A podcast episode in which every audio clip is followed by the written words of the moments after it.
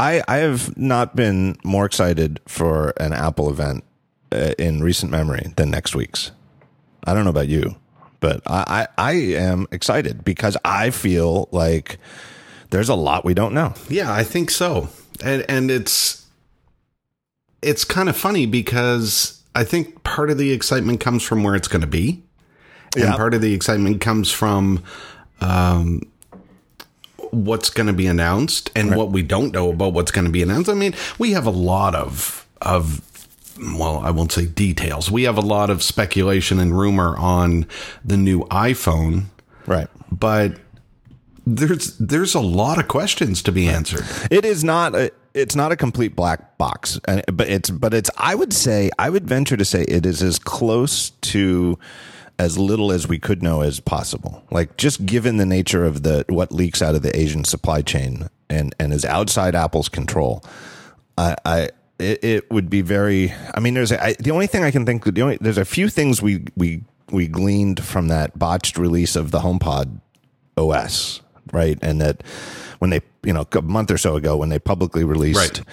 that version of uh, iOS, and then you know the the Steven Troughton Smith and, and his cohorts, you know, went through and found a bunch of resources. So there's a few things that were gleaned from that that that were within Apple's control, but otherwise.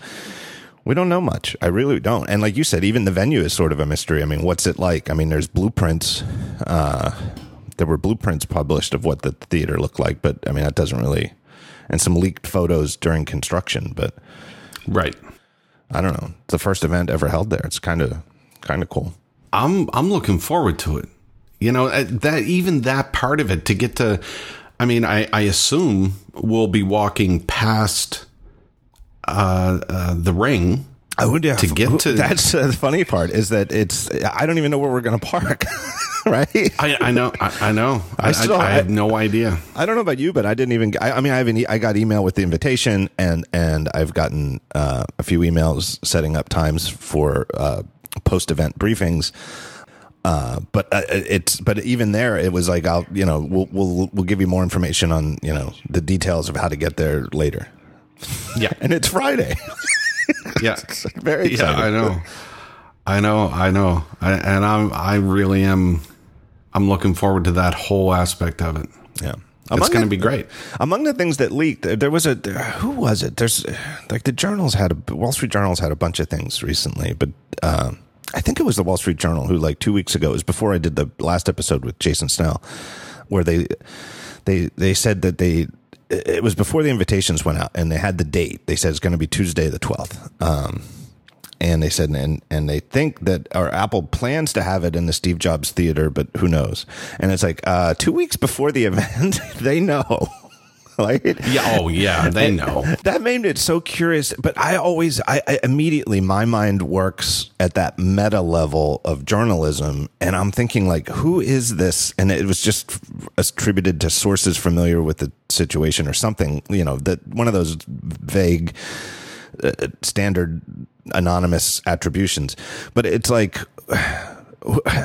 I don't know. It, it it's just so interesting to me, like behind the scenes, who it was that leaked the date. If if they didn't know the actual venue, or did they leak the date? It was just somebody who knew the date and the venue, but said we, you know, but you you can't you can't even use the fact that it's going to be at the Steve Jobs Theater uh, anonymously. I don't know, but it's just you know they knew. Of course they knew. Yeah, I mean, it, you know, as much as we talk and as much speculation as there is out there, there's probably literally a handful of people at Apple, Tim Schiller, and a couple of others that know what's coming. Yeah. But they know the, the the event rollout though they definitely you know there's a big team behind that like and the last few years where they had it at the Bill not Bill James Bill James is the baseball writer Bill Graham uh, Civic Auditorium um, I think it was the last two years in a row the September event was held there. They effectively both times built their own building in the building. I mean, it was like, Right.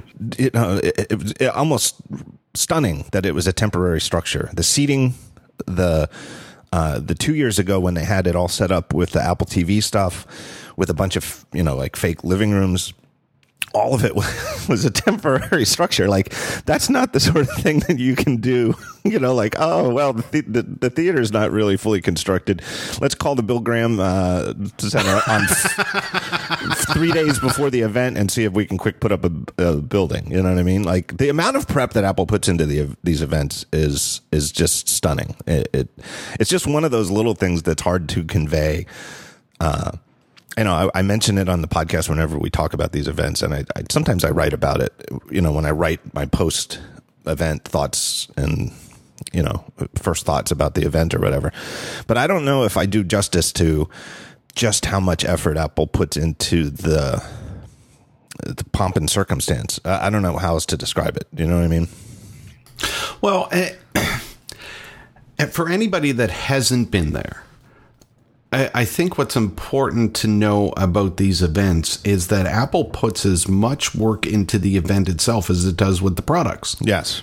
I mean, you know, it's it really is stunning to walk into an Apple event and see every little detail is taken care of. And for for for you and I and and others, but for for you and I when we're done with the uh, done with um, the the event, the keynote is over, then we're we're in a, a nice, very n- nice doesn't even describe it, beautiful hands-on area uh, where where we we uh, you know get some time with the products, and then we're whisked away to uh, a waiting area where they have uh, you know coffee and and muffins or whatever, and then into a briefing with Apple execs, and it, it's just every part of that just goes off so flawlessly. And I don't know about you, but I've been to other events where whether it's a trade show or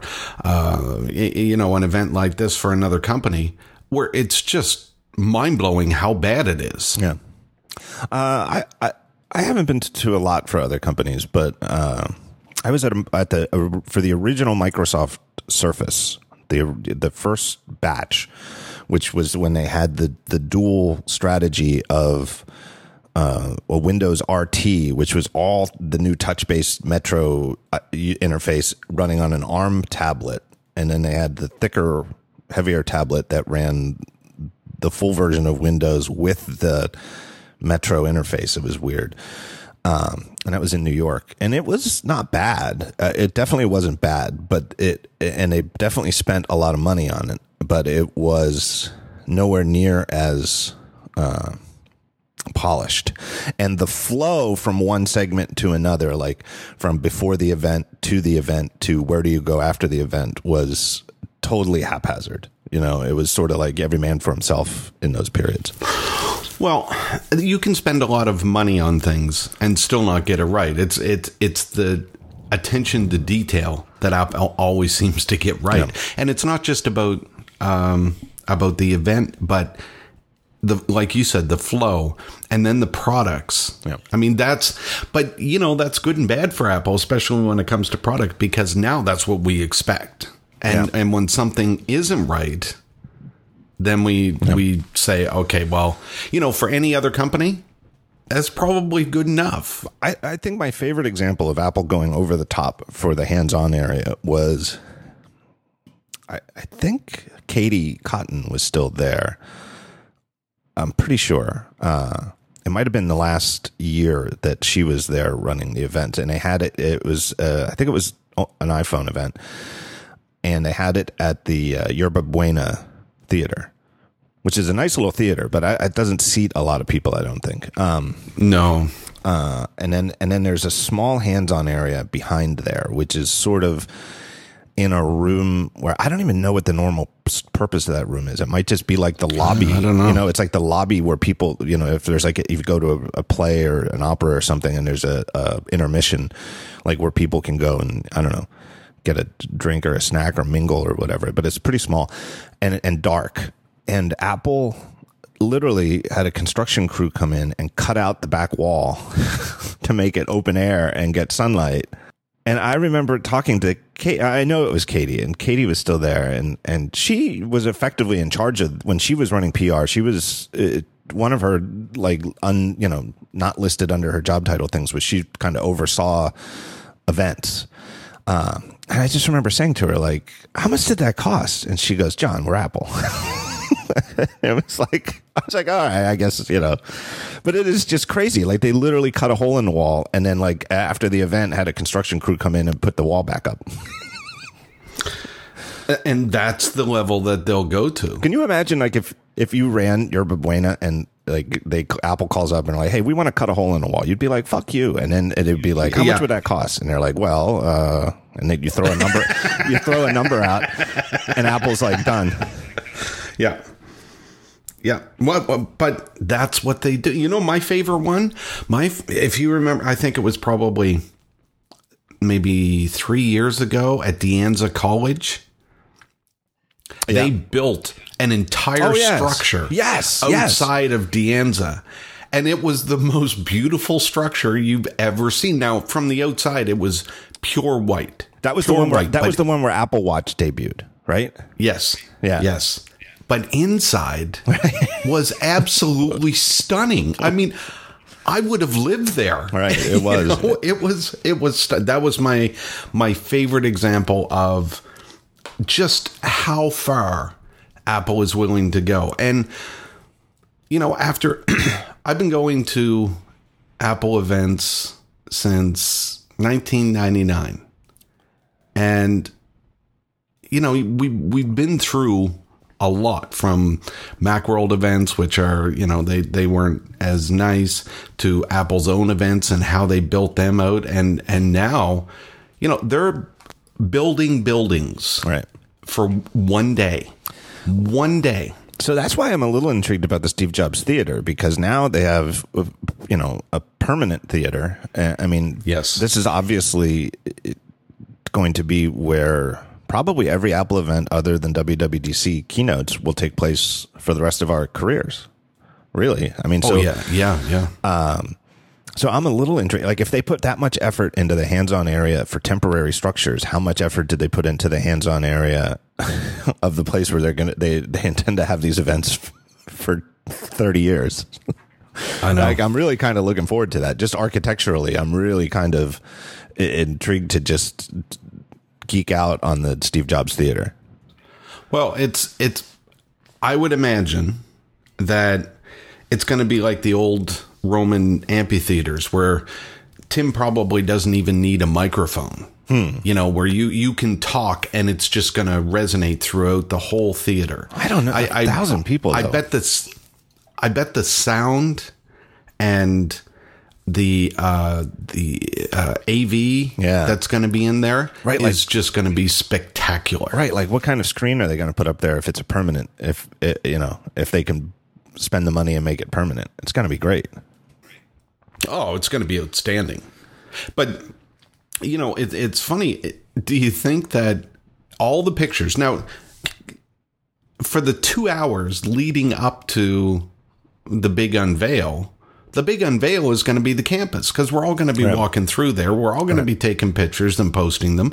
Twitter is just going to be a madhouse of everybody posting their pictures. Yeah. So there's going to be two big unveils, or three really, because we're going to be walking past the ring. I don't know about you, but I've never been there. So I've driven, be driven posting those by, pictures. Yeah, I've driven by just from like the highway, whatever highway it is that's that goes by. 280. Yeah, Yeah. I tried to parachute him once, but you know they, they sh- sh- Jony was there with his sniper rifle. And, So a thousand a thousand seats is. I wonder. There's no. I don't think that there's possibly going to be a thousand members of the media. I mean, I think that there's going to be a lot of employees because that was sort of what they did at the Bill. I mean, not even sort of. It's exactly what they did at the Bill Graham uh, auditorium, where the bottom section was media and invited guests. Uh, Right. And then the upper level was just Apple employees. So there were far more Apple employees than media and guests.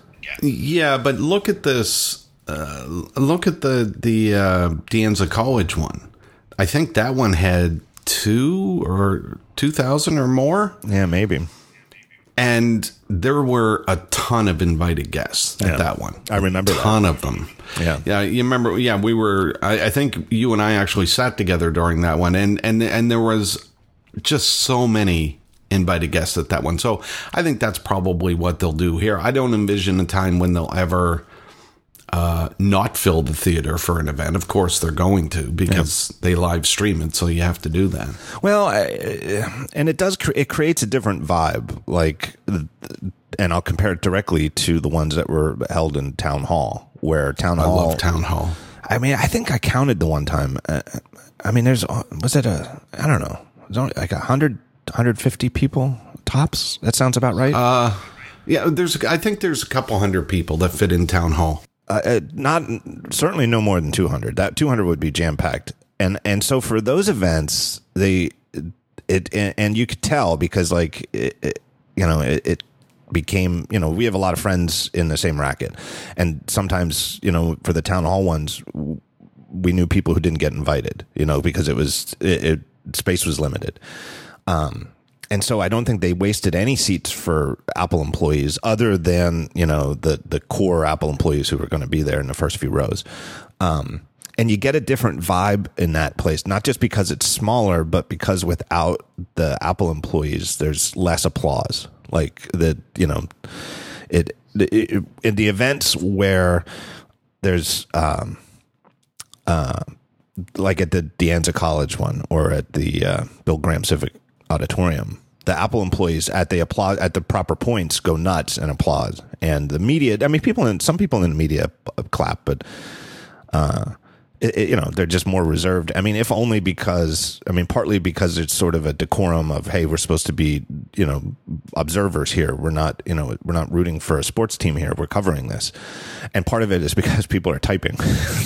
Yeah, yeah, that's true. That's true. I mean, you, you know, you and I do um, uh, our our coverage pretty much the same now. I stopped doing uh, live coverage of the events because they they stream it live. Right. So there's there's really not much point. So I bring my my field notes notebook Right. and and a pen and and I cover it like that. And it's funny, you know, I, I, Jason Snell said during I think it was one of the events that he spoke at that the first person he ever saw do a, a live update from a, from an event was in like 2000, and it was me uh, from uh, an Apple keynote. We, we we were doing live events then, and and now it just it doesn't make any sense. I would rather jot down my notes. Uh, to be able to write some thoughts a bit later. Yeah, the same, same way I am. I'm too too slow of a thinker. I couldn't, and too slow of a typist. I've never really attempted to to blog the whole thing live. I just can't. I, I really, I'm just. I, it's no no joke. I just can't type that fast. And then what's the point? I mean, I'll fire off some tweets, but that's about it. I I used to get uh, uh, Peter Cohen to do it because he was so much faster than I was, and Peter could like literally keep up with what they were saying, and I I just okay, you win. I remember back in the day. I remember when uh, just getting uh, networking was an issue, and that some of the places, like the publications, like you're like Engadget or uh, you know uh, somebody with a, a crew of people. Um, like somebody was responsible for bringing in the portable hotspot, you know, like one of the, remember those things Yeah. you used to be able to get for you'd pay like fifty bucks a month and you'd get like a, a three G wireless hotspot. Uh, and, and it'd be hooked up to wires and, and power and it was like you'd have It to set a up your mess. thing. And then remember the one when it's one of my all-time favorite keynote moments was when Steve Jobs interrupted the whole show because the Wi-Fi wasn't working. right? Remember, it was like a demo. Yeah, Uh, the I demo, remember. The demo went went south, and then like five minutes later, it was like he had called somebody else up to do the next segment, and he went backstage and obviously read somebody the riot act and said, "What the fuck is going on?"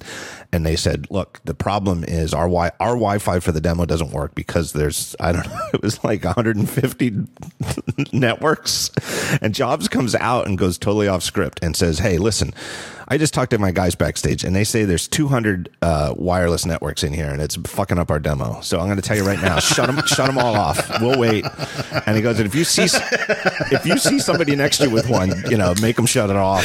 Uh, and it, it was so, it was so, it just was so exciting to be there because it's like, this is Well, this, and he stood there. Yeah. He stood there and and and just uh, we'll wait. right. Yeah. Oh my god, it was classic. Right, and he was just totally unafraid to go off the you know affable Steve. You know the the I'm so pr- I'm so happy to be here and so glad to share this with you, Steve. And went to I- I'm pissed off, Steve, and I'm going to get what I want. it was Yeah. so, So fucking I will great. I will stand here and stare at you five thousand people. and I felt nervous, Un- like until my you turn around. my palms got sweaty, and I didn't have a network set up. I wasn't the part of the problem, right? I'm I'm literally there with a with a paper notebook and a pen, and I felt you bad. feel like you should close you should cl- close up your notebook. What, Yeah, am maybe I should just get up. Maybe I should just get up and leave. I should leave. this is terrible. I You're feel terrible. me, Steve. I just, man, that was great. All right, let me just, just before we get started on what we actually think we are going to see. Let me uh, let me interrupt the show here with a word from one of our good friends. It's our good friends at Warby Parker. Look, glasses should not cost as much as an iPhone. Uh, a lot of prescription glasses you go out there and, and they really do they, you know five six hundred dollars and then there's you know to get like the the uv coating on the lenses or the anti-glare coating it's another hundred dollars next thing you know you're walking out seven hundred dollars uh, warby parker's glasses start at 95 bucks and that includes the prescription lenses and there's no upsell on the coding or anything like that no tricks no gimmicks really just 95 bucks and you get a good pair of prescription glasses um, and you buy them online. You don't have to go to a store. You don't waste time.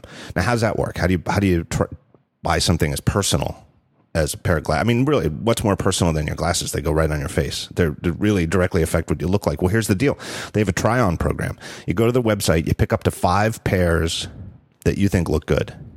They send them to you with dummy lenses in for free, and then you've got all five glasses at home. Try them on. Look in the mirror. Ask ask the people you live with uh, which ones they like, and if you want to buy one or more, you buy them. Uh, if you don't want to buy any of them, you don't buy any of them. But then you just put those five back in a box that they give you with the label on it already. Send it right back to them. So you send the demos back to them, and uh, like a week or so later, you get the glasses that you ordered. Um, and and the demo thing is completely free. So if you get five glasses, try them on. You don't like any of them, you send them back. Uh, all you're out is the time it takes you to drop off the prepackaged pre-labeled thing with your UPS guy or whatever, whatever service they use. That's that's how easy it is. Um, and, and their glasses are just great. I'm wearing a pair right now as I read this. Uh, I've had these uh, for years, probably since they first started sponsoring the show. Uh, so as long ago, if you're a long time listener and you're like, man, Warby Parker's been sponsoring this show for a long time. I've got a pair that I ordered from them uh, when they first started spawn, you know, because that's what we do. You know, it's like I got a Casper mattress up there. I mean, we try this stuff. Um, I got the my original pair of Warby Parkers are on right now. That that's how long they last. It's really great. Um, they've got an app in the app store. You can use that to uh, facilitate the uh, picking the glasses and stuff like that instead of using the website. Uh, what else? And oh, here's the other thing. This is great. Absolutely great. Is uh, every pair of glasses that they sell, Warby Parker distributes a pair of glasses to someone in need somewhere around the world. So that's fantastic. So you're not just buying yourself a great pair of eyeglasses. Warby Parker in your name will will uh, send a pair of glasses to somebody in need. Imagine how bad that would be if you if you had vision and needed corrected lenses and lived somewhere and you couldn't afford to get them. That'd be terrible. Uh, so they, they're helping to address that. So my thanks to Warby Parker. Go to warbyparker.com slash the talk show. They use the the in the code. warbyparker.com slash the talk show. And uh, that'll be great. My thanks to Warby Parker. You know what? Uh, they have uh, a, a storefront Yeah. in Palo Alto.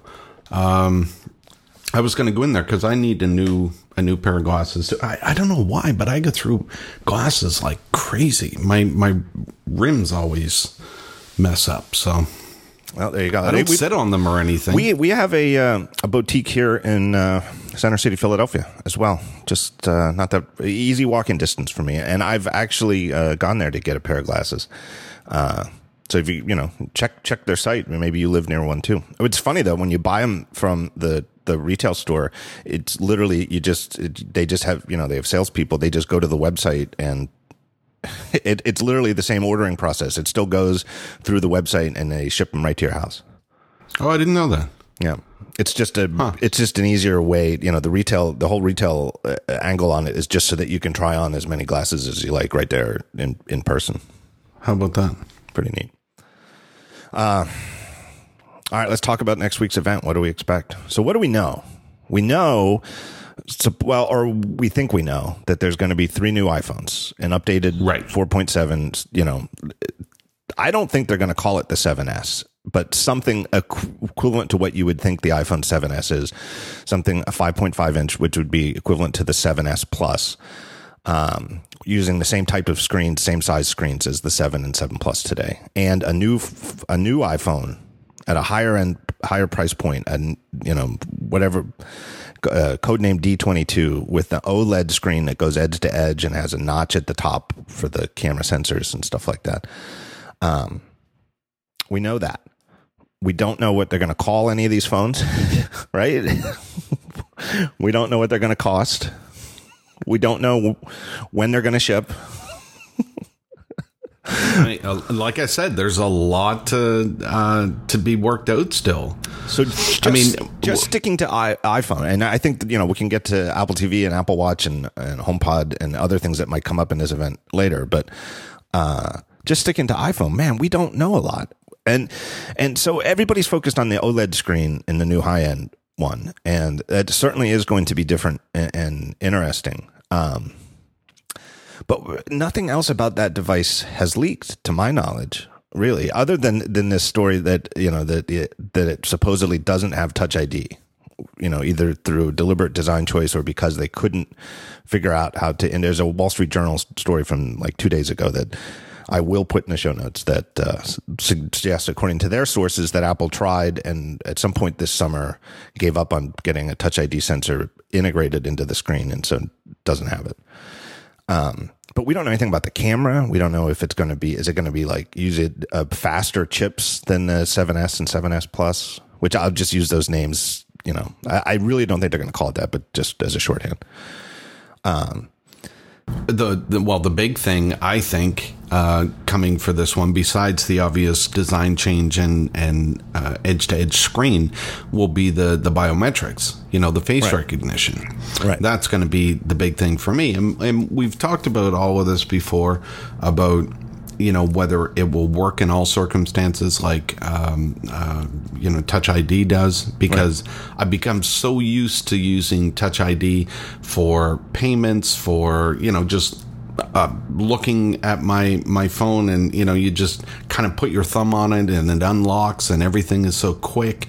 And that's what we expect from uh, this facial recognition too.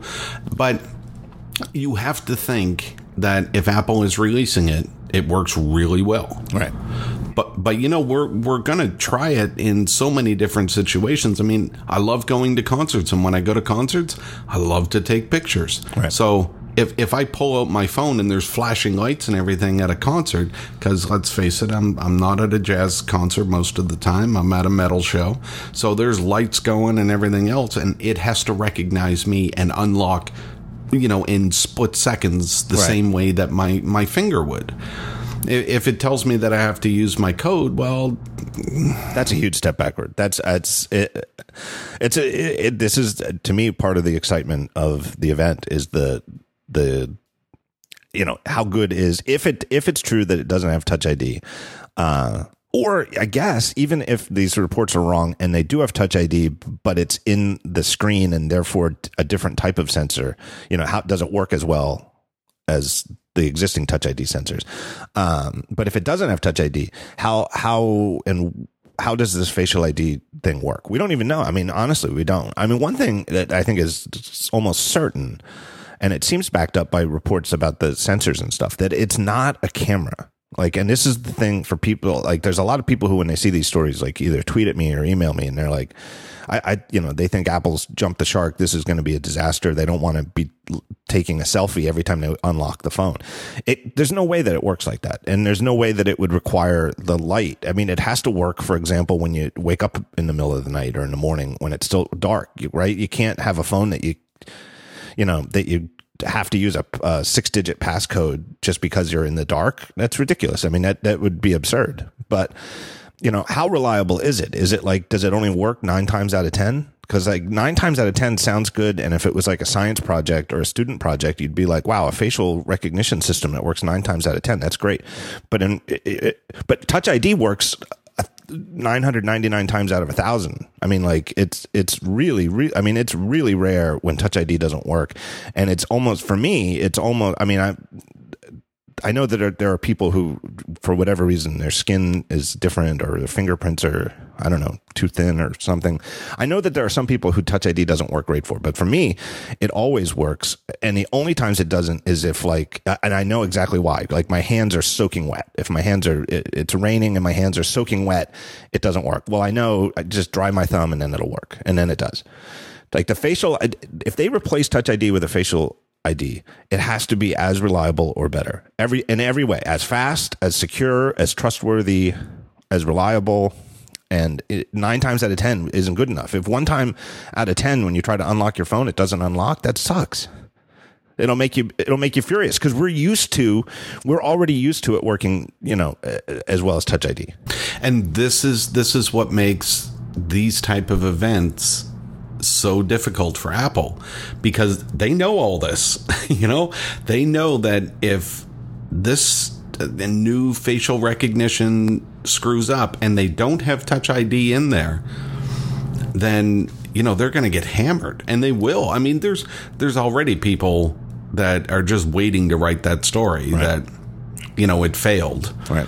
Uh, the same way that they did when Touch ID came out. Oh, well, you can cut off somebody's thumb and you know have their their fingerprint. So you know that stuff is coming, but I I'm pretty confident that it's going to work. I'm hopeful and confident. I, I saw a video. I saw a video just like the Samsung Galaxy Note 8 just shipped, not the Galaxy 8 or S8, which shipped six months ago, but the Note 8 shipped and it has a facial ID for unlocking. But it does seem was it be, on fire? No, but it's it is camera based, and so I saw a demo like somebody was in the, the hands on area from the event, took a took a selfie on their phone and showed the selfie to the S8 after having set up the facial ID and it unlocked. like so so it was just pointing at the picture of himself on the other phone. And and samsung does make it clear from what i've been able to tell that they when they unlock with the facial id it's they tell you it's not as secure. And it, you can't use it for things like payments you know like it will unlock your phone and then you can you know go and launch apps and stuff like that. But it won't let you do things that require the equivalent of a you know a, a, a administrator id you know how like sometimes you have to even the iPhone will make you put your passcode in, like to uh, install a software update or something like that. Uh, or like when you uh, up when you upgrade to the switch to the betas when you install the uh, there's like a to, to, the way they do the iOS betas now is you install a, a certificate and then that you know put your iPhone on you know looking for the software updates for, from the beta server instead of the the release server. Um, you know stuff like that they don't let it do it. Um, but still, I, if Apple's works like that, that's that's embarrassing, really. And I think they're going to get called out on it. And I think the reason it seems a little exciting, uh, there's a part of me that wants to say Apple wouldn't do this unless they knew that the facial ID was going to be good enough. Uh, uh, but there's a part of me that wants to argue the counter way that I can see how they could have backed themselves into a corner where maybe they had to felt, or at least they felt like they had to ship it even with a, a, not quite as good as Touch ID facial ID sensor, meaning like they really thought they were going to pull it off and get Touch ID under the screen. And it got really late in the game, like early this summer, and they concluded they couldn't and they had to pull it. But they also felt like we can't go another year without a edge to edge OLED screen you know that that we our phones look dated compared to the highest end phones from Samsung and LG because everybody else has these screens with no forehead, no chin, or or minimal forehead and chin. Um, and we so we need to forge ahead. Touch ID be damned. I could see how they, you know, maybe felt like they got backed into a corner, and I could see how, like, at, when they made that decision, you know, at the Monday morning executive meeting, that there were probably people. If that's if if that's the case, I could hypothetically see how that was a contentious argument, and there'd be people on both sides. You know, one side arguing we need to scrap this and wait another year, or release it six months later, do whatever it takes to get it good enough uh, you know, and other side saying we can't launch in September without this phone. So, do you think that this was the same type of pressure they felt to build a bigger phone? I don't think it's quite as big a deal as that because I feel like the bigger phone, the bigger phones thing turned out to be a mass market phenomenon, right? Like just normal people, non non phone enthusiasts. Uh, and here's how I would describe a normal a normal phone consumer. I just saw a poll uh, the other day. I got an email from uh, uh, uh, Survey Monkey with a poll that they had conducted recently about people's phone expectations. How many, what percentage of a thousand people are excited about the new iPhone? What percent think they're going to buy it or whatever? And one of the questions they asked is, how often do you replace your phone? And the, the most popular answer with like, and it, you know, I don't know, there's some people said every year, some people said every two years, some people said three or more years, but the most popular answer was I replace, I only replace my phone when my old one breaks. It was like 38%. That's what I would call a normal person. I, I, that's how most people I know in my family, you know, it, why, what, the, you know, they end up replacing it every three, four, five years anyway, because that's how long it takes to for phones to break. But they they just don't if their phone works perfectly, they're not even thinking about getting a new phone. I mean, that's how I am with cars, for example. But you know, when when when you and I look at, and I, I, I, I, I before we get off that, I just I think that there were normal people like that type of people who wanted big five point five inch phones. They just they just uh, that that seems great to me. So I don't think that's true for this edge to edge trend. I think it's people like us who are really enthusiasts who really think about the every single little design detail of the phones who are into the you know minimization of the chin and forehead. I, I caution people all the time, and the people that are in the industry, uh, that you can't think about these types of things only the way that we do. You have to think about this the way that a consumer does. And a consumer, excuse me, doesn't care as much as typically doesn't care as much as you and I may about an iPhone. The same way that if you and I were doing TV blogs, would, we care um, as much about iPhones? Probably not. I could care less about TVs. If I need a new TV, I, am going to go down to you know Best Buy or whatever it is, and I'm going to buy a new TV, and I'm going to buy whatever I can afford to get, and you know the best one that I can get. and I'm going to be happy with that. I I I'm in between. I would if when I I, I haven't bought a new TV in um, man maybe like ten years. Uh, I've got a, a, but it's a but I love my TV. It's a Pioneer Plasma, and I just love it to death. It's it's just one of my favorite things I've ever purchased in my life because I just love the picture quality. But I researched the hell out of it when I needed to get it ten years ago. Uh, and I knew exactly out of all the TVs in the market, I'd narrowed it down. I know exactly I want this model from Pioneer at this size. Uh, and you know, it was like three times, at least three times more expensive than like the, just the typical whatever size. I think it's like 55 inches. Uh, but once I got it, and, and I'm, you know, we're, we're not like a, a big, uh, put a TV in every room family. Like I've, I've never had a TV in my bedroom. I, I just, I don't watch TV in bed. Um, so we just have one main TV. Jonas has a second TV that he has hooked up for video games, but, um, I wanted to research the hell out of it and get a really good TV, and then I just tuned out of the entire. I, I haven't looked. I haven't shopped for a TV. I have no idea. I have no idea what's out there.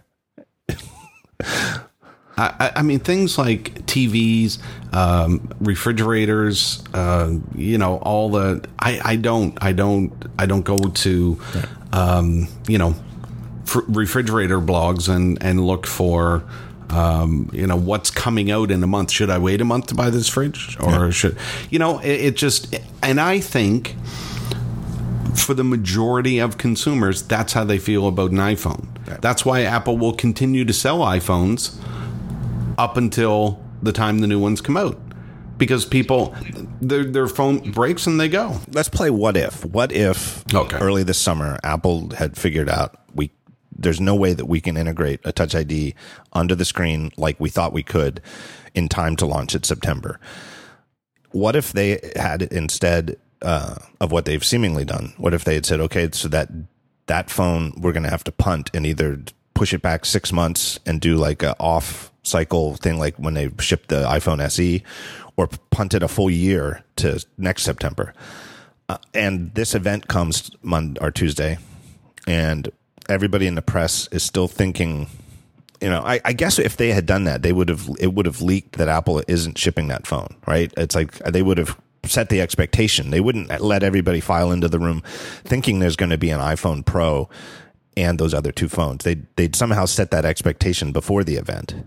But like, I think they'd have to, right? But when that when that leaked, when the leak comes out, like a Wall Street Journal story in mid July comes out that says Apple, un, unlike the rumors that have been to date, they're actually only, to, only going to ship two new iPhones in September, updates to the 4.7 inch and 5.5 inch LCD iPhones sevens. You know, uh, when that came out, I, they would have taken a huge hit, but it would have been a huge hit to me in, I think, in in our crowd, you know, the the tech enthusiast crowd would have excoriated them for this. It might have hurt the stock price because business, uh, you know, investor types are sort of they don't really geek out on the details, but they certainly geek out on the idea of like a twelve hundred dollar iPhone that they think might sell well. Um, but I don't think it would have really. I don't think it would have really registered in among normal people. I, and I know that there's a lot of people who disagree. Uh, you know, there's a lot of people who think that there's enough people out there who really are. Um, uh, it, it, I mean, it's the whole argument of how much does the iPhone 7 resemble the two year older than the iPhone 7, the 6, right? That the 6, the 6S, and the 7 became three generations that mostly, and, and certainly when you put them in a case, look the same. Um, uh, you know, and there are differences. You know, it really the iPhone Seven is not like a, the same exact design. You can't put it in the same case. The cameras are very different. You know, there's a different cutout. There is no cutout for the volume buttons like there was on the six and 6S, but those differences are subtle. And there's a lot. I, I know there's a lot of people who think that that's hurt Apple sales. That they think you know in in the world. I, I really just don't think it's true. I mean, I think it's a measurable number of people who want something that looks excitingly new.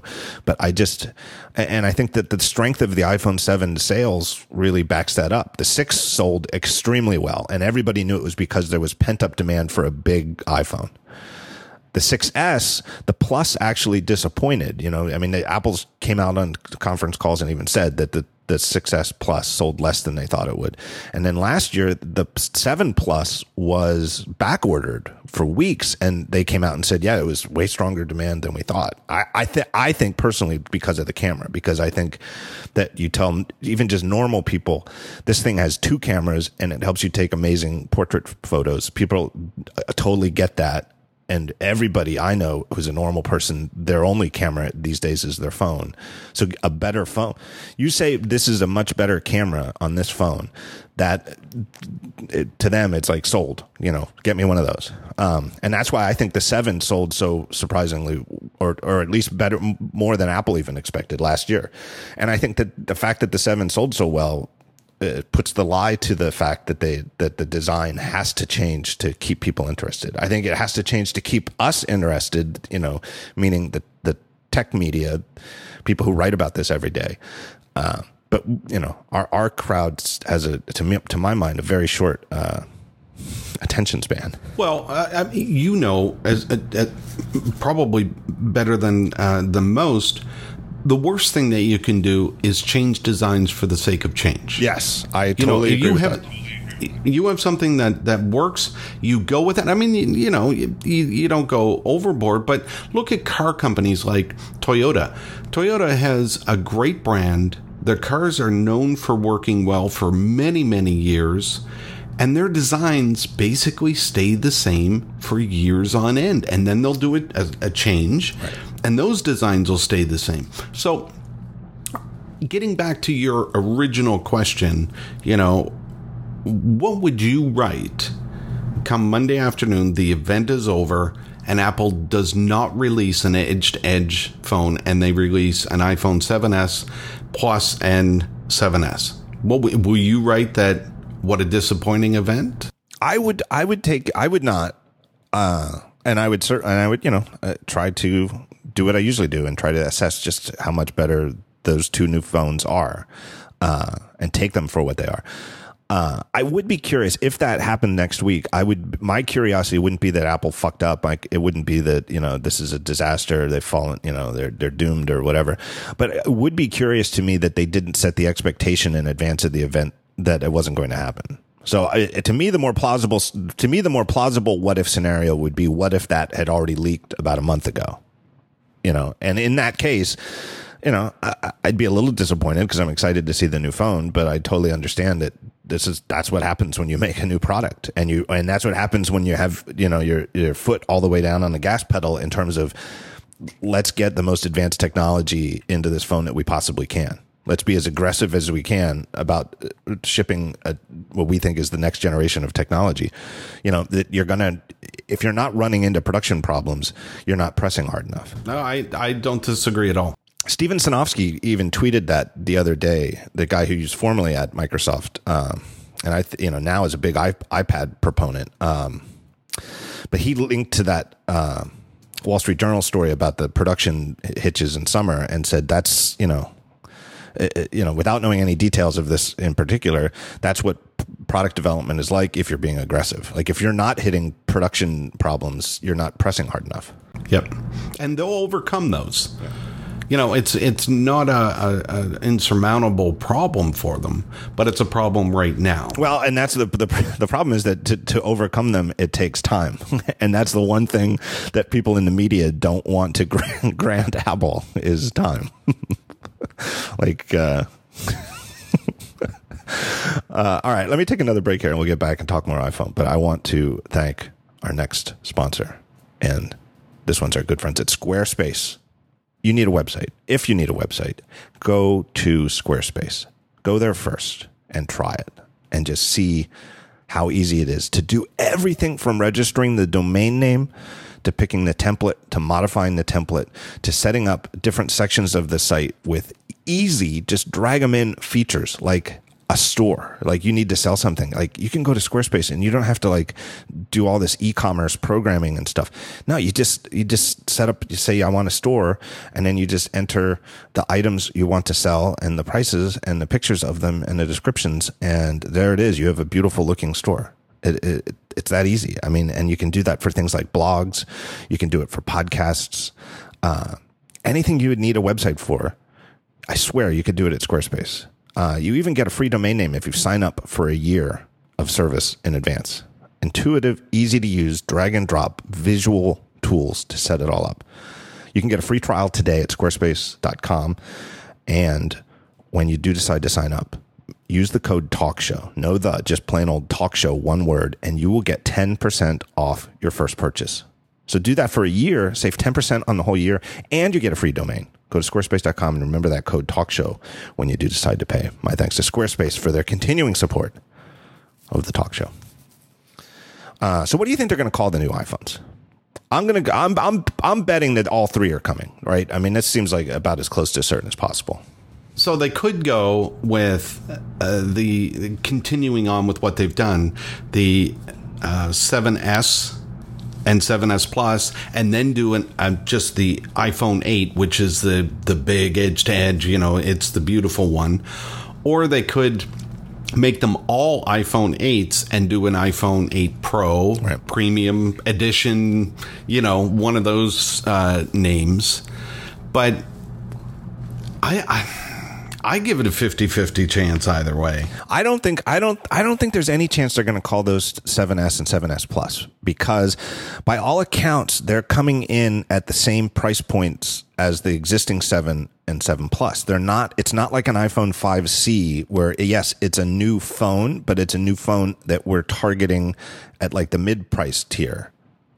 So if it's going to, if it's supposed to sell at the existing prices, I think it makes them look bad to call them sevens and call this other one eight. It's like here's it, it, makes it sound like it's like they're a year behind. Like I think, and this is to me to me the most intriguing part of the whole event next week is how are they going to product marketing wise position these three phones such that the first two look like the iPhones we would expect in any typical year, like the best phones on the market from the company with the best eye for design and here's this new thing at a higher tier, right? Like And I think calling them the the first two seven S and calling the other one eight, it says the opposite. It says these two are year old technology, even though they're coming out right now. It would make sense to me if if the rumor were that the 7S and 7S Plus were going to be introduced at like $150 lower price than they currently sell. That would make sense to me if they were sort of like the new version of the iPhone 5C.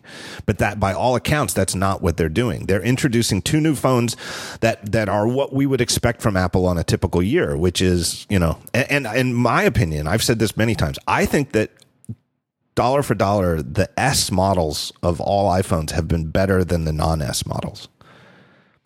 The 3GS, the 3GS was way, maybe the, it was one of the most um, biggest updates in iPhone history, even though it looked exactly like the iPhone 3G. It was the speed difference was tremendous. The iPhone 3G was barely an improvement over the original iPhone. The only, the only significant, I think it added GPS. I don't know, but the main thing was that it went from edge networking to 3G, which was, uh, you know, obviously a nice improvement. But everything else, like the camera stayed the same, the CPU stayed the same, the graphics stayed the same, the screen stayed the same. The 3GS was a huge update over the 3G. The 4S was a huge update over the iPhone 4, right? The 5S was the one that introduced Touch ID. Uh, I, I, just think that you know the, the S models get under underestimated by reviewers just because they look the same. That they just look at it without even using it or testing it or measuring the speed or trying the camera or whatever. They're just like, well, it looks the same. Meh. Well, you know what we should do uh, right now to to just end all this is uh, conference in Schiller. just just conference in Schiller, and we'll ask him. I'm hey, sure, Phil. Sure, he'd be sure he'd be happy to talk to us, and I'm sure he's sure he's not busy at all on the Friday before. No, I'm before sure. I'm event. sure he's not. He's not busy. Uh, he's probably taking a nap. Okay, so you're going with. Um, I, I think it's either going to be iPhone 8, iPhone 8 Plus, and iPhone 8 Pro. Or Right. they drop the numbers and just say this is the new iPhone, this is the new iPhone Plus, and this is the brand new iPhone Pro. Like that, which is sort of what, which is not even sort of. That's exactly what they've done with the iPad lineup. yeah, and and you know what? To be honest, I would like that option the best. Because at some point the numbers start to get silly, right? It's like, uh, you know, they could do. I don't think it would be I, I, ridiculous for them, I, I, or I don't think it would be unusual or even the least bit surprising if the iPhone 8 thing is what turns out. iPhone 8, iPhone 8 Plus, iPhone 8 Pro. I could totally see them doing it, but at some point, you know, like what uh, you're going to have an iPhone 13, you know. Yeah, and at what point does that get weird? At some point, they have to drop the numbers, I think. And so, why not now when they're introducing this new Pro model? And I do think they're going to call it Pro. I, I and I, I, I could be wrong. I mean, this is the sort of thing that uh, I think that they have kept under complete lock and key. And as you, you know, names and price, product names and prices are like the the things that are least likely to leak from Apple. Uh, in years past, there were sometimes like prices would leak because it would somehow like prematurely hit the the the retail channel and somebody in an Apple store would, you know, get like an update and just some regular person working in an Apple store is like, whoa, you know, here's, here's these new product names and prices. And then, you know, email it to, you know, uh, nine to five Mac or something. Uh, but that hasn't happened in years. And they've just, you know, I mean, even the name, even going back 10 years, the original iPhone name did not leak, right? Remember, there was all this, everybody speculated because eh, at the time when Apple was just putting i in front of every name, iPhone was the rumored name for Apple's secret phone project. But remember when Steve and they Jo- didn't even own it. no, and everybody's like, they can't use it because Cis- Cisco owns it, or I think it was Cisco. And so it was actually a great moment in the keynote. And he, and when Jobs says, and we're going to call it iPhone. And then the name iPhone, I remember it, it was like the drop effect and dust came up from the, you know, ground in keynote. Ye- yep. And he goes, yeah, that's what we're calling it. like he knew, like he was addressing the whole, hey, they can't call it iPhone because Cisco owns a trademark on the name iPhone. And he was just like, fuck it, we're calling it iPhone. Yeah. So names don't don't leak. So I but so I have absolutely zero inside, no no little birdies, no friends of a birdie, no my cousin has a friend who's married to someone at Apple who told me that they're going to call it this. I have nothing. Nobody's told me a damn thing. I just think they're going to call it Pro because that's what they call the higher end models. That's what they call the MacBook Pro. It's what they call the iPad Pro. Yeah, I agree. I, I mean, it just it makes sense. Makes sense. I now the only question is, will they drop the number? Yeah, I that's that, those are my two guesses. And I I don't know. I I- feel that's what I feel 50-50 on. But I also feel like giving if they call them all 8 or if they drop the number on all of them and just go iPhone, iPhone Plus, iPhone Pro, it it elevates those two the 4.7 and the 5.5 inch phones to be peers with this new phone as opposed to you know it, it's a way to position them such that they don't look unappealing even though they're not the highest end models Yes. Yeah, I. It, it's important. I mean, you you said it a, a few minutes ago perfectly. They have to have tiers, but they can't make one seem inferior Right. while having tiers. Right. And you know, uh, this is where Schiller comes in. Yeah. This is his expertise. It's- it really he is. He has to market this so that they somebody doesn't feel like oh look at that look at the iPhone I have to get. I- you know they have to say okay. I think that this is the this is one of the hardest things that Schiller and his team have had to do in Apple history. Yes. You know, it's it's both it's two things too. It's the original message, which is what they say on stage in the keynote to set the here's our version of the story of these products that we want to seed into the head of the public who's watching, you know, every all the millions of people who watch these streams live and us, the media who are going to be writing about them, you know, to try to to try to you know get us to to see it the same way they they want us to see it. Uh, and secondarily, which is totally different, is the ad campaigns for these products. Is how do they come up with ad campaigns that that accomplish the same thing? Make the new regular iPhones seem desirable and new and much improved and desirable, and at the same time introduce this new Pro model at a higher price that doesn't diminish demand for the the you know the existing tiered prices, tiered models. It's a challenge. It really is. And I'm so interested to see how they do it. Like, is it going to be like a totally separate ad campaign for the Pro as opposed to the regular iPhones? Or did they do one ad campaign that includes them all? I, I, I totally, I, I don't know. I don't think that they can. I, I think that, um, you know, this Pro is going to be marketed completely different than what the other ones are. I think so I really too. do. I, I, I it's going to be. I think that's where a lot of the focus is going to be because people are going to know about the updated models, but this new one, it's going to be brand new and shiny, and it's going to be spectacular, and they're going to market the hell out of that. There's um, there's also been a rumor, and it, it seems like so much of the attention is on the Pro, the D22 one. I mean, it, it not even seems like the attention really is on that model, and and the the so-called 7S and 7S Plus are almost like afterthoughts in all the rumors, and I think that's so curious and so uh, indicative of how small-minded the media is, how narrowly focused it can be. Because I I would guess that we're getting updates as good as the S updates we'd expect in a normal year. You know, Absolutely. which is typically, like I said, usually a bigger improvement than the other way around. Like it might be. I would expect that these two phones are better than the seven. They're corresponding, you know, the seven and seven plus, than the seven was from the 6S and the 6S plus. I think I'm I'm willing to, to bet that if there is a hands-on area at this event on Tuesday, that when we go in there, there will be nobody at the 7S Yeah. and 7S Plus table, and everybody will be at the 8 table. I remember that. I remember the one event when the when they first came out with the. I think it's like the still the current form factor of the iPod Touch, the one that originally shipped with an optional uh, wrist lanyard.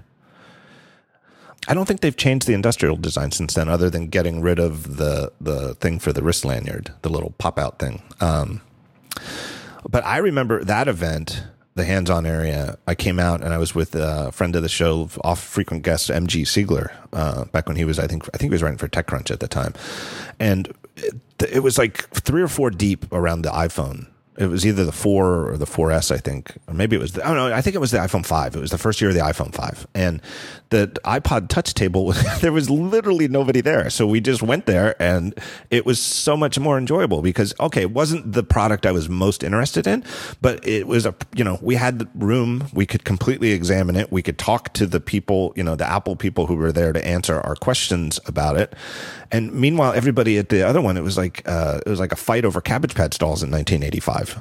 Yeah, it, it, and that's what it's like at, at every yeah. event. You know, at every and it's not. There's nothing Apple can do. It's it's yeah. us.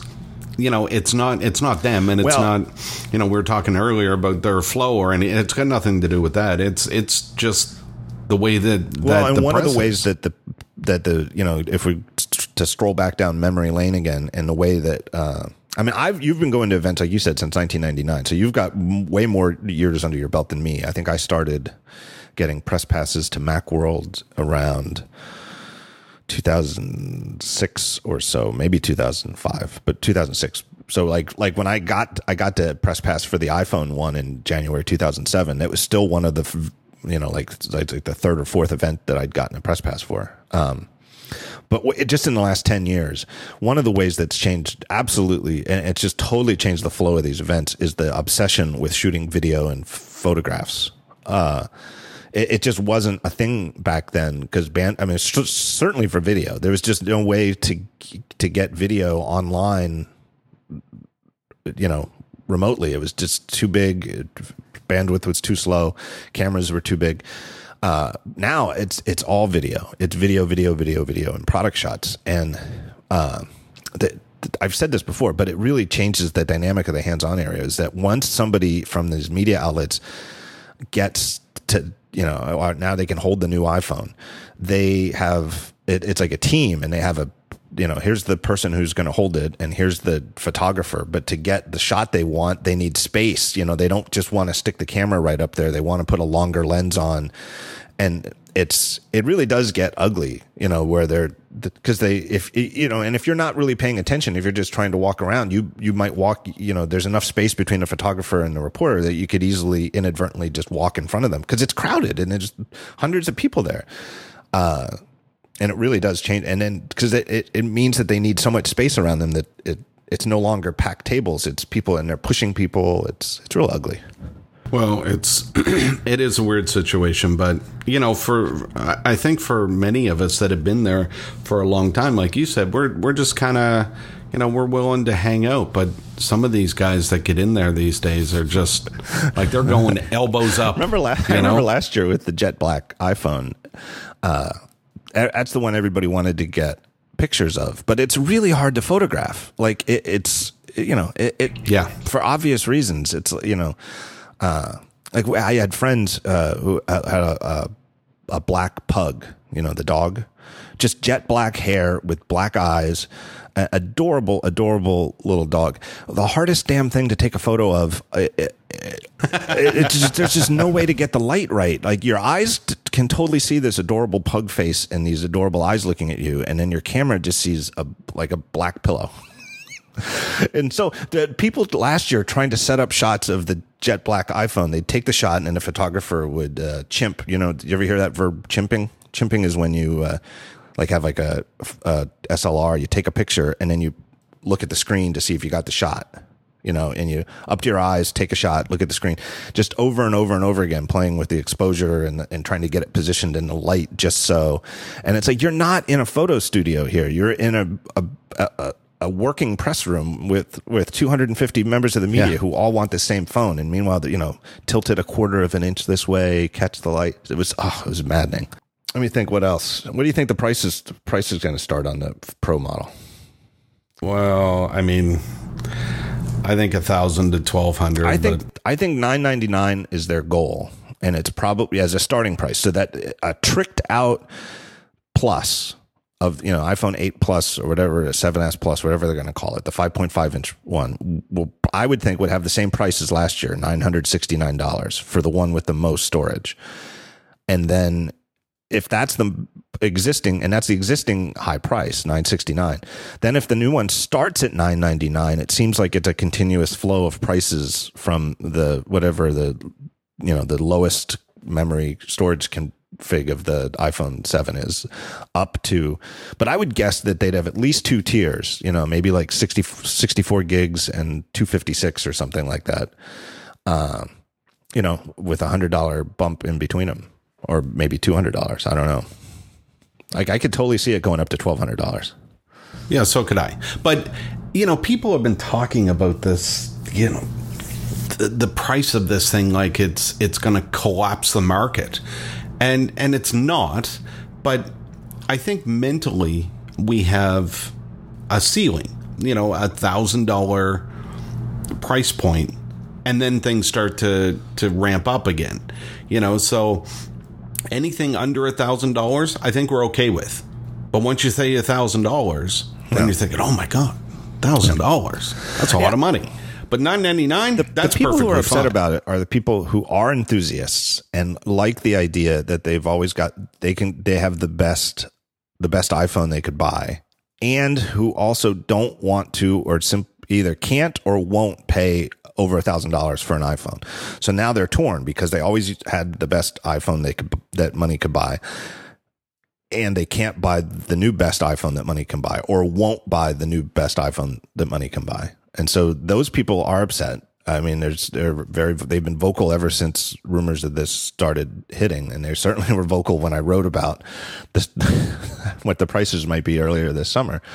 And I understand it; they're not wrong, right? If that's how you feel, or if that's your budget, I mean, but I think that they take it too far when they say. I've I've also heard the argument that they're they they either won't or shouldn't call it the iPhone Pro emphasis on pro because you know with macbooks and even ipads that pro makes sense because they're they're tools people use for work you know and that somebody who buys a macbook pro instead of a macbook air or a regular macbook is doing so because they have professional needs for work that require I don't agree with that.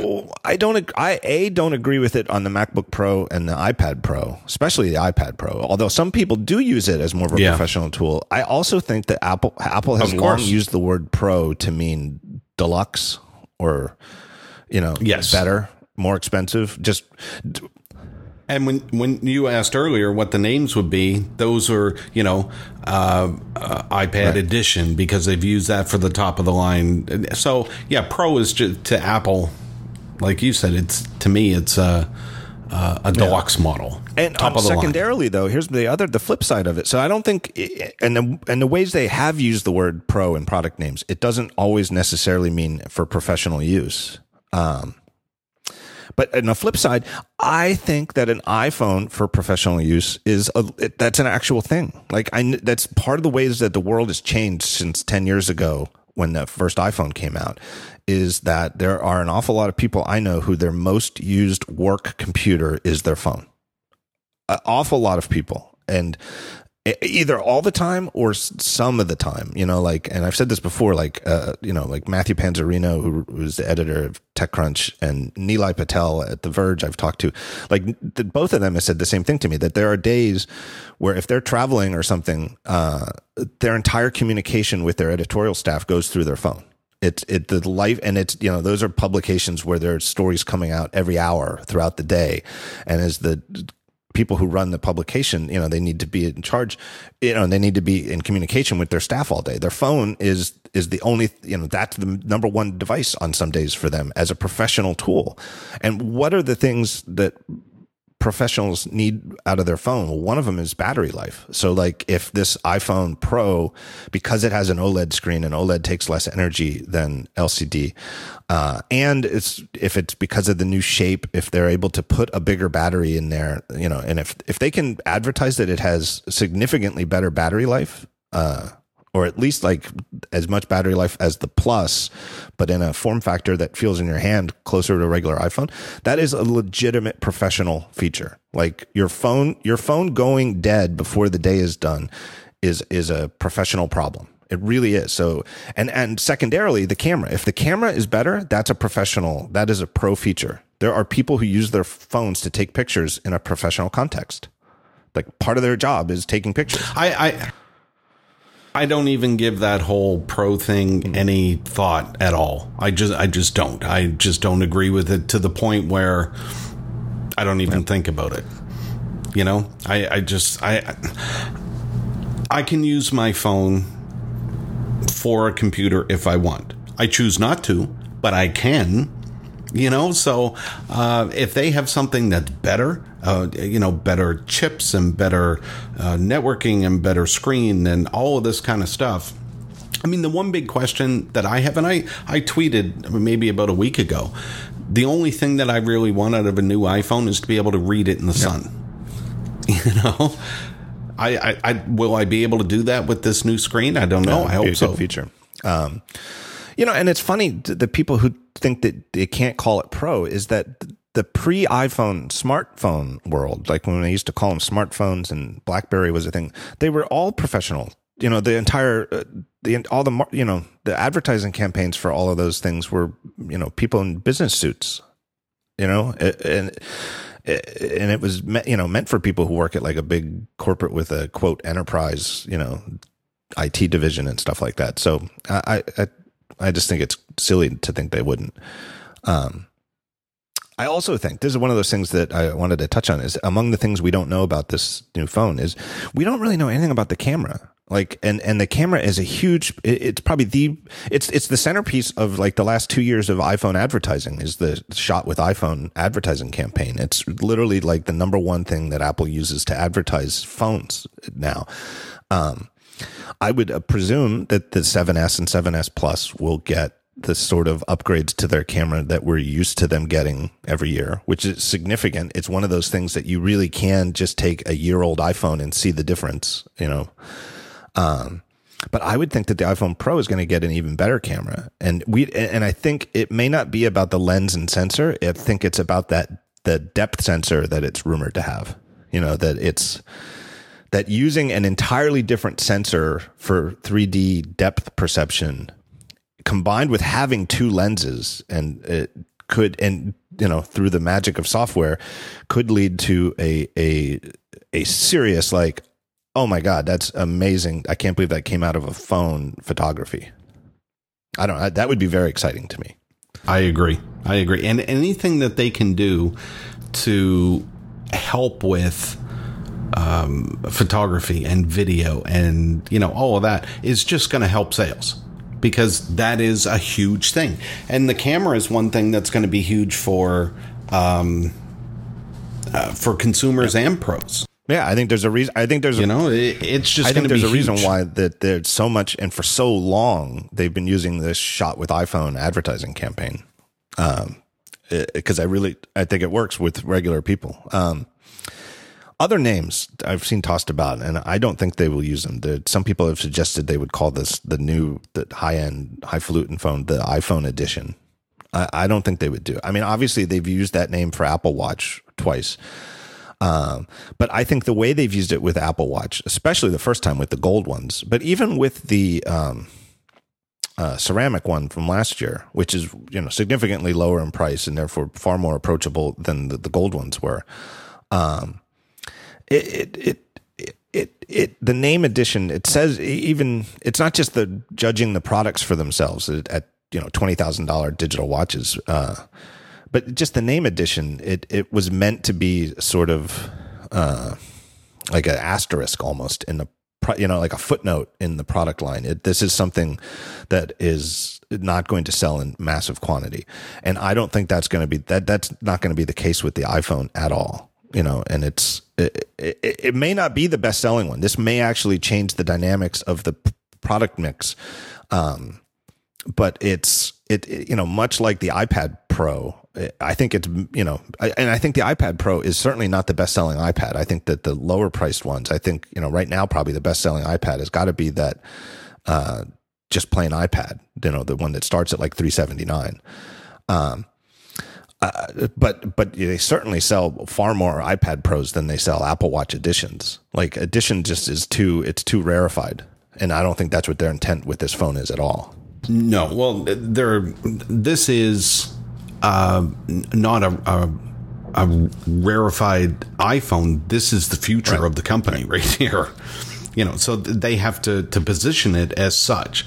You know, yes, it's going to be uh, by all reports hard to get a hold of for for a little bit, but this is the future. This is the way the iPhone. Oh, is what going. about the rumor that all three iPhones are going to have glass backs?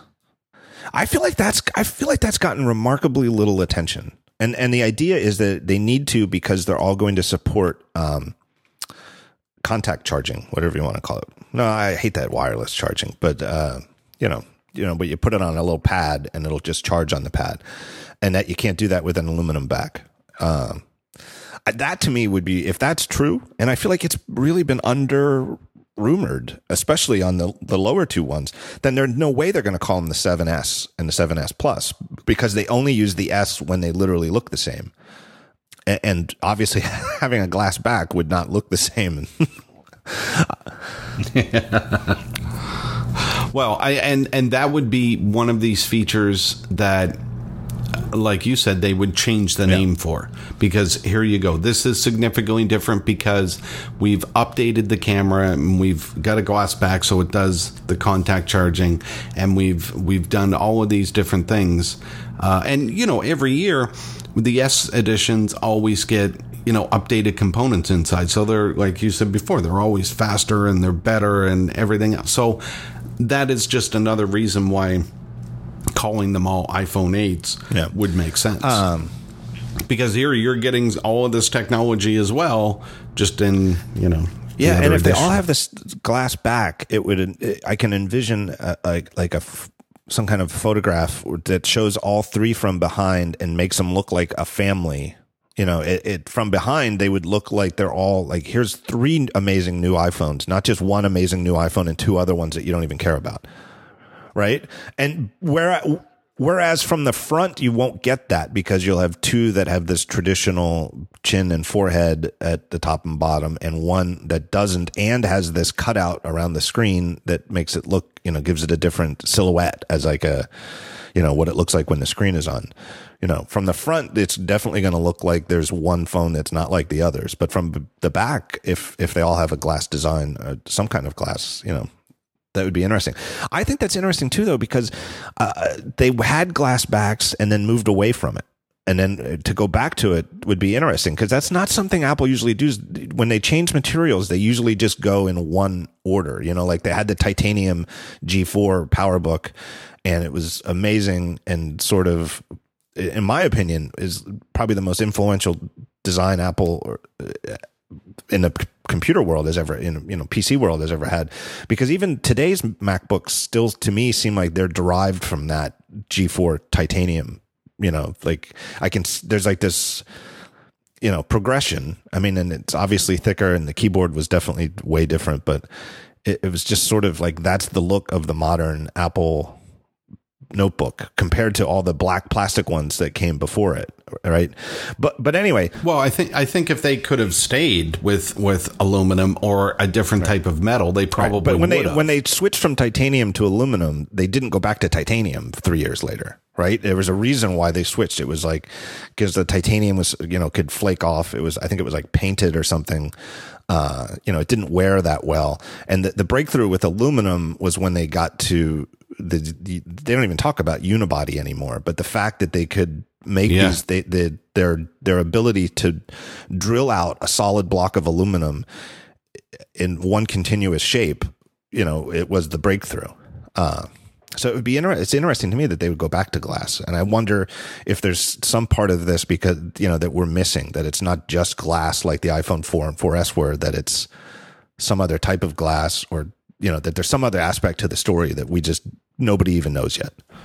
well, I'm sure that that will come up. Oh, I bet. Uh, uh, let me think. Anything else on the iPhone? Got the camera. Got the glass back. Think it's going to have a headphone jack? hey, did you see the story? I got to put it in the show notes. I, I I don't know if you saw it I, in the shared note, but there's there's YouTube video from a guy. It's it's like a half hour video of how he made how he added a, a headphone jack to his iPhone seven. Like literally, I, I wouldn't. I wouldn't. I don't want anything to do with that. And then when he says, "Oh, the Taptic engine is still in the way," I was going, "No, no, no. it's a fascinating video. I, I, I really, uh, I really enjoyed it because I, I, just enjoy, I enjoy seeing somebody with an obsession, and this obviously became his obsession. But I don't understand it at all. I mean, this guy spent four months doing this. He, he, I don't know if he lives in China full time, but he, uh, you know, he's obviously like an a electronics enthusiast, and so it was interesting to me to get a peek at those markets in in Shenzhen where where you yeah. can buy all this amazing stuff. Uh, I, did you see the part? Uh, it was like early on where he needed to buy a new USB microscope uh, because his old one was a piece of junk, and so he goes to the store and gets one, and the you know, and it, it it's not like buying. It's like just in a brown box with no no labeling at all. It's just like a brown box that he's buying a USB Microsoft, but uh, microscope. But the saleswoman asked if he'd like to, you know, her to set it up for him. And he was like, sure. So she opened it up, put the, assembled the whole thing. Like it needed assembly. She did the assembly for him, then powered it on, showed him how everything works and then packaged it back up and he was on his way. Like it's the type of service you just don't get that anymore. I mean, you, uh, yeah, arguably you could get that, you get it sort of at the Apple stores, but like, you know, like when you go to Best Buy, they don't like offer to put the stuff together for you for free and test it and make sure it works. Yeah, it was an incredible video, but it scared me more than anything else. You know what's funny? And that it, I thought the same thing, where it's a sign of my old age, where I'm thinking, oh man, I, you know, screwing around with the inside of your phone like that. Like basically, I, I didn't finish it yet, so I'm not quite sure if he actually, if this is the technique he worked. But like 20 minutes in, his strategy was to use one of Apple's Lightning to USB or lightning to headphone jack adapters, put that in the phone itself, and then wire the lightning end and solder it to the lightning connector on the back of the phone, you know, where the actual lightning connector was. So in other words, the you know, the basic idea of how he added a headphone jack to his phone is he embedded the lightning to headphone jack inside the phone and then drilled a hole where you could plug the thing in. Um, but he had to, like you said, he had to like move things around on the logic board. I, yeah, it was just I was cringing. Well, my thought, my old man caution, caution is is especially after last year's whole thing with the, the, Galaxy Notes, where it wasn't like people were hacking their Galaxy Notes. It's like right out of the factory, the things were catching fire. Yeah, and it's like. It, it, there's a part of me that ever since that in, I mean, every, we all know lithium batteries uh, can, you know, are danger, can be dangerous and that it's a very tricky part of all of, you know, our daily lives, you know, that all these devices we have that have literally have dangerous batteries inside them. Um, like screwing around with your phone like that seems like a, a fire in your pants yeah. ready to happen. Just waiting. right. Where, you know, so like it's, it, it, it's all I'm I'm like that in all ways of life. Like when I was younger, like I was a teenager, I used to ride a skateboard, and you know, so uh, you know, like I see kids on the street doing tricks on their skateboard or something like that. Uh, I used to think like, wow, that was a cool trick. That's pretty cool. That looks cool. And now I see it, I think, oh my god, that kid's gonna kill himself. Yeah. you know what? What? When like I'll when see a he, kid, I've seen I've seen kids just go sailing right through a red light on an intersection on a skateboard. You know, with uh, you know, just I guess trusting their their ears that they don't hear any cars coming. And when I was younger, I'd think, man, that's a badass move. And now I think, oh my God, you're that's a death wish. Yeah, you're dead. I wish there was a police officer here to pull you over and give you a stern lecture. That's what I kept thinking about this guy with his phone. It's like you have, I, I feel like you've just made like a, a, bomb ready to go off. Yeah. Well, and when, when he started drilling into the casing, I was going, oh, oh, no, no, don't do that don't do that. But he did. It's, and, you know, and more it, power to him if it, that's what he wants. It just seems so not worth it to me. like it's really, it really is like the the no headphone jack. I know it, it there's it's trade offs. I'm not, you know, I've said this ever since last year. I'm not saying it's a complete win, but it's like a two steps forward, one step back type thing. There's more steps forward than steps back and it's it's fine. It's just fine, even if you don't buy AirPods. But you should buy AirPods. It's just fine. Yeah, I agree. Do you think we'll see any updates to AirPods? I do not. I think it's too soon. I I I know they were announced at last year's event, but they didn't ship until like just before Christmas. So even though they were announced a year ago, I feel like it, it's not even a year old product yet. And and the fact that they're still behind, you know, a couple of weeks behind on the ones that we already have, I, I really don't think we'll see Air- AirPods. I just think you know. I think the best we can hope for is that they can catch up with demand. Yeah, I I agree. I think that they'll catch up before they'll release uh, anything new with that. The only thing I can think of is maybe if they've identified some aspect of the production that this is why we're unable to make them fast enough. And if they could design, you know, do something internally to fix that, they would. But I almost feel like if they did that, it would be like a silent update. Like it would be the, you know, what are they going to do? Change the way they look? I, I doubt that, you know. It, it, No. so I, I, I don't think so. What about uh, Apple Watch? That's a very good question. Why don't we take a break here and thank uh, thank our next sponsor, and then we'll talk about Apple Watch. And our next sponsor is Casper. The Casper mattress was designed by a team of 20 engineers, perfected by a community of nearly half a million sleepers. It's just the truth. that- Most people, you don't think that there's like science behind a mattress, but the people at Casper really do. They're not just like a, a name that they buy white label mattresses and put a Casper sticker on them and ship them to you. Like they literally are a team full of mattress engineers. I love it. But uh, they and they, you know, you don't think about your mattress, but they do. They think about every single aspect of it. Uh, and it combines what they have is one type of mattress. You don't have to make complicated decisions about, you know, do you want this foam or you want these springs or do you want this or that? You just pick a size, and their mattress has just the right sink, just the right bounce. It's great. We have them here in the house. We love them. Uh, and and here's my thing. I, I know people say this all the time. You spend one third of your life sleeping. I spend about half my life sleeping. I love to sleep. why? Why not? Of all the things that you can spend money on to improve your life, it, it- this is something that would it, literally eight, eight, nine, seven, eight, nine hours every single day. You can make your life better if you have like, if you're like got like an old crummy mattress right now, and you're like, well, maybe I should replace it why not? Why wait? I mean, you're, you're you know, we're all going to die eventually. How about you spend as much of that time with a great mattress that feels great every single night? Um, here's what the thing you got to remember. I always say this, but they have a hundred night free trial, so you can't lose. So like the whole aspect that you don't get to try it in a scummy little mattress showroom before you try it. Just go there, pick the size, they ship it to you, and you get a hundred nights to sleep with it. And if you don't like it, they literally with no hassle, no question, will give you a full refund and come pick it up. It's it's you can't lose with it. It's if you look, they've got over twenty thousand reviews uh, on Amazon and Google, and their average score is four point eight out of five. It really is super popular. Uh, designed, developed, and assembled right here in the USA. So if you want to learn more, go to casper.com slash the talk show. Casper.com, the talk show slash the talk show. And with that code, the talk show, you can save 50 bucks towards any mattress. There's terms and conditions that apply. And I don't know what those terms and conditions are, but uh, it, it's you know effectively you get fifty bucks on any regular mattress. It's a great deal. So my thanks to Casper.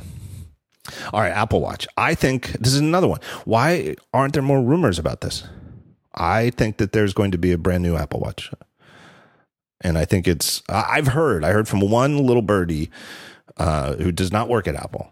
I won't say anything else about how, how this person claims to have known this, but so it's, you know, let's, let's file this under uh, sketchy and, uh, uh, not somebody who I would bet on, somebody I'd never heard of before, but someone who just happened upon this information says that it looks, you know, you can tell anybody who knows what an Apple Watch looks like can tell at a glance that the new one is different. I would guess they didn't say anything to me about exactly what that means, what way that it's different. My guess would be that it looks basically like an Apple Watch, but maybe it's like thinner because I think that's the one way that Apple Watch could definitely improve is by getting thinner. Yeah, I agree. And you know what we don't know about Apple Watch is the sensors and everything that that they're working on in there. Right. And you know, so uh, there's there's definitely a lot of room for for Apple to move. Yeah, and the there watch. are there are rumors. The rumors that have been out are that they are going to have um, some models with cellular networking, independent cellular networking, so that uh, and I can see, and that's the sort of thing that you know exactly how that leaked. It leaked from the fucking carriers, right? It's, Yeah. It's, you know, it's sort of like how when, uh, Apple's TV deals leak. You know, then it's remember that story about Eddy Cue going in to meet with HBO and Yeah. they showed up with jeans and te- like sandals or something. and a And Hawaiian like- shirt or something. Yeah, and it's like, well, geez, I wonder who leaked that story. was Yeah. it Eddy Cue or was it the people complaining about the way Eddy was dressed? Uh, Yeah. pretty obvious who leaked that. Well, you know that this Apple Watch with with cellular networking leaked from the carriers. Um, I, my guess is that's probably what that they're going to announce. That I, I, you know, it. This is what Apple does: is they make you know the first product is the hardest one to make. So like the first Apple Watch, you know, was late and uh, it was. It, remember when it first shipped? It was. Uh, uh, I mean, I think I think that they really wanted to ship it the the holiday quarter before it actually came out, and you know, it was eight months later than that when it actually started shipping. Uh, in the first few months, it was really hard to get. It was they were sold out and back ordered because it's hard. The first product is hard, but then what? What does Apple do after that? Is they every year release a new version with a year's worth of you know subtle improve subtle or not so subtle improvements or additional sensors, additional networking. Uh, so I, I'd be a little surprised if there's not a new Apple Watch next week. I really would. No, uh, you know, there's there's you look at the uh, navigation of the Apple Watch. Do you do you use your watch much? Uh, in between. It's one of Okay. You know, you know. I, I I do wear it- I wear it a lot when I'm when I know I'm going to be working all day because I really love the unlocking of the Mac with the Apple Watch. Yeah, me too. But I hardly use that. Uh, you know, the circular type navigation with the icons. It's cool. Oh, never. Yeah, I never. But use it. I, I, you know, I, I'm I'm just never there. I think I- I think it's a, a design mistake. I, I don't think. uh, Actually, they Uh, they I don't kind know of if it was a mistake. I do. I think it was a mistake. I think it's a bad. I think it's a bad UI. Uh, and I think I think that they I think that's why there's the WatchOS 4 has a new list view for for apps where you can change the view from that that that round honeycomb to just a scrolling list. And I think that's a much better interface. Bigger bigger tap targets and just a list. You know, I never know where the hell my apps are in that honeycomb. It looks yeah, cool. It looks cool, and the animation is cool, uh, but it's it, to me it's it's just not usable. I mean, and not like it's unusable, but it's you know the usability is poor. I would say. But from a design and uh, you know effects standpoint, it is a typical Apple type Yeah. thing. Uh, I think it's atypical because it's so it's too confusing. I think I I don't know. But I think that uh, switching I- to a list. Just from design, not usability. Leave Okay. usability. Okay. It- but it, it- I'm saying when you scroll around Right. with it, it's cool. It's got that nice, uh, you know, magnifying effect, and that think- part is. is I is think the good. reason why they've gotten gotten away with a poor design for that screen is that most people don't need it anyway. You just don't need you don't need to launch apps on your phone. I mean, on, on Yeah, that's- I mean, that's and true. I and I think you know it's no secret. I think Apple was upfront about it, especially with WatchOS three last year. That hey, we've really narrowed down what this device is good for. It's good for notifications and it's good for fitness tracking Yep. And they you know focus the OS on that. And I think that they will continue to I, I you know whatever is new in the hardware will be focused on that.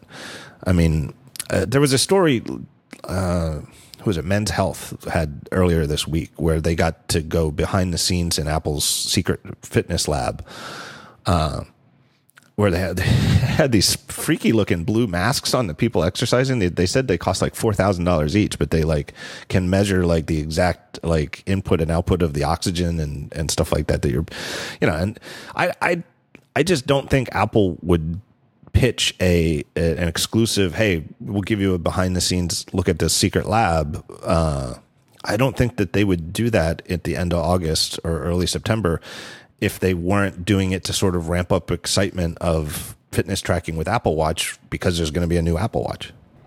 Now I haven't I haven't installed the new uh, betas of Watch OS, but I understand that there's some new types of uh, fitness tracking in there. Yeah, and somebody I, I forget where the like one of the new iOS betas. Somebody like it was you know those spelunkers you know the, who can go through and, and find stuff. They found they found evidence, but they did they found evidence of like as yet unannounced exercises that you can do. I mean that's exactly it's you know so part of that is the OS, but I think that if they can either improve the sensors it already has or add additional sensors.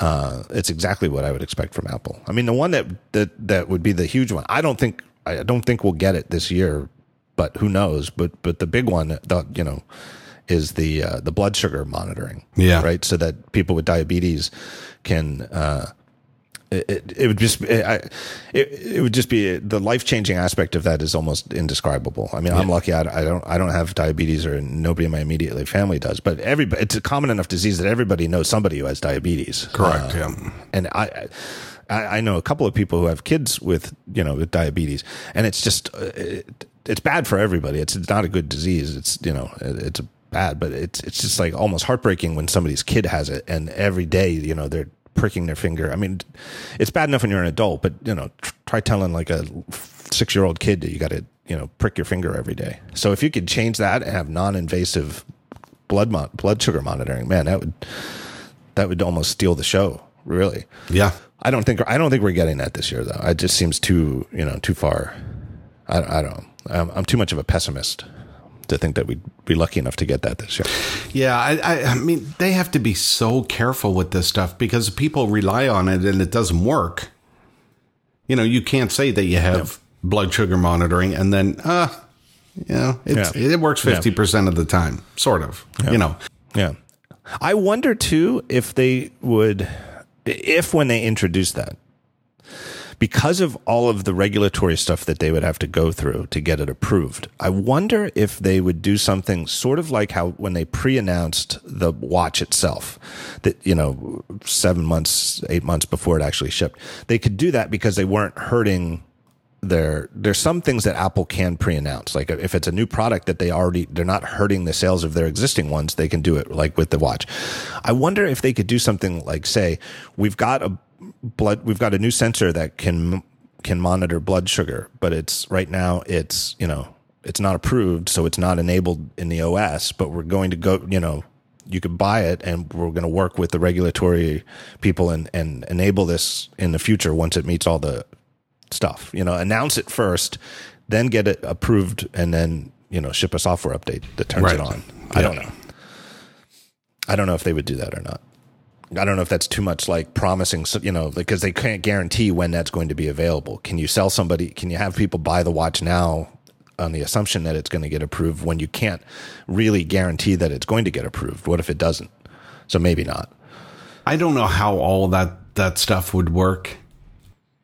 Magic stuff. I think they'll announce whatever they have at, at, at the show.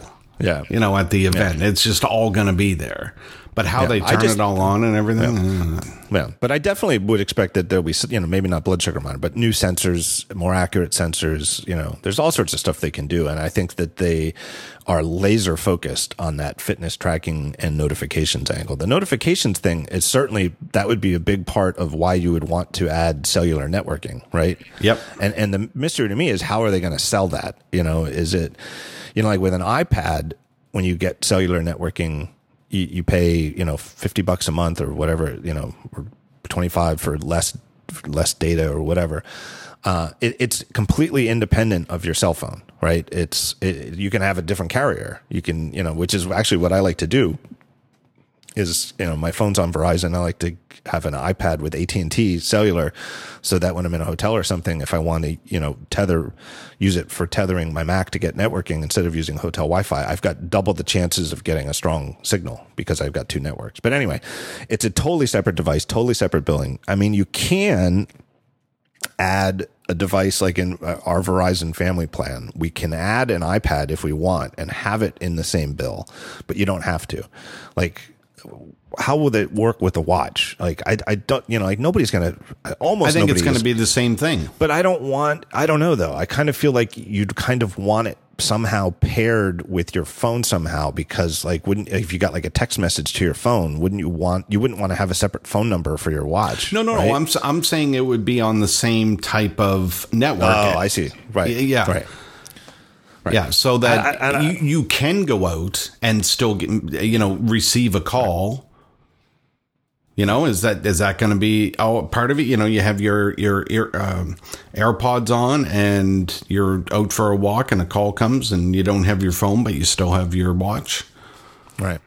You know, And how much data will you be able to use? You know, and it's certainly, you know, the watch has never had a lot of storage, and it's always been hard to get stuff to it. I mean, like I've tried using, like uh, uh, Marco Arment has gone into detail about it, but I think he pulled, he even pulled the feature from Overcast where he had he spent all this time on a version to to get it to play audio independently on the watch, so you could go away from the phone and still listen to your podcast and it was so problematic in so many ways that he had to pull the feature. I mean it's it's it's a hassle but for like streaming audio and that's obviously what apple's interested in with apple music you know cellular networking is easily good enough to so you don't have to worry about transferring mm, and storing stuff on the watch. You could just go out connect your airpods and stream the music. Yeah, I mean, I probably, I don't think I would buy one. I don't think I wear a watch enough that I would want the cellular one, but it's, I could see why some people would. I, I wear a watch every. I wear the watch every day, so um, I I would get I, I would get cell. I would. Uh, It's, uh, you know, and again, it, it certainly plays right into the notifications thing. And if you, Yes. you know, work in some kind of context where you can't take your phone out easily, uh, being able to get your notifications on your wrist would be fantastic. Well, I, I uh, my watch uh, allowed me to use my phone differently, you know, because because I get those notifications. So while while we were uh, just talking there, somebody texted. You know, I don't have to pick up my phone. I just look at my watch, and I saw who it was and said, "Okay, I don't need to worry about that right now." So you know, I'll I'll, Yeah. I'll call I'll call Tim back. You know, that's, that's, that's no problem. Yeah. So anyway, I do think we will get. I, I think we'll see new new watches. I, here's the big question I always get when I talk about new watch hardware: is do I think that they will be strap compatible with existing Apple Watch straps? I have no idea. I don't know. The little birdie who told me that there's it's going to be some kind of visual, you know, form factor change to it. Uh, said nothing about it. I would hope so. Uh, I would definitely hope so.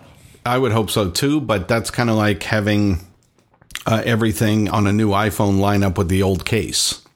Well, but I think on the watch it's a little different. You know, if you really, if you'd really t- like take, I've looked at it and thought about it, and and I think the things that might change, you know, like they could change like the the bezel around, you know, have the display maybe go closer to edge to edge, you know, uh, they they could do all sorts of stuff like that, and it if you look at the where those those channels are for where you slide the bands in. I I could see the watch, you know, I could see a fair amount of flexibility in their ability to make a new, a new looking watch that would still have the same channels for those uh, straps. And, you know, certainly people who've put a lot of money into their strap collection would want that. And, Yeah, uh, I I- would- so I would think, I would think if it's not strap compatible, it's because it, it, they've come up with something so much better that it was worth disappointing people for it. Yeah, and I, I think that they'll do what they can to, to make sure that it is strap compatible. I mean, like you said, they, there's a lot that they they probably can change, um, you know, thickness or or whatever it's going to be, but Right. it'll probably be the same size, uh, you know, edge to edge. I, it's sort of like with the connectors, you know, like where they the they, they got so much. I mean, I don't think it would be anywhere nearly as controversial if they if they do have a new or incompatible strap connector. It's not going to be as contentious as it was when Apple switched from the 30 pin to Lightning. But I think the same sentiment is still there that Apple doesn't make changes like that lightly. It's not like every two years there's a new phone connector. You know, they realize that having your, you know, having that work with device after device, you know, year after year is a feature, you know. And so I think that if they can keep it strap compatible, they would. I because I think they also realize like this isn't the sort of thing where somebody who already has four straps, if they got the new watch, is going to immediately replace all four straps and they're going to make money on it by selling additional straps. I Well, think and that and people have accused Apple of that before too. Oh, they just want to sell adapters, and no, they don't.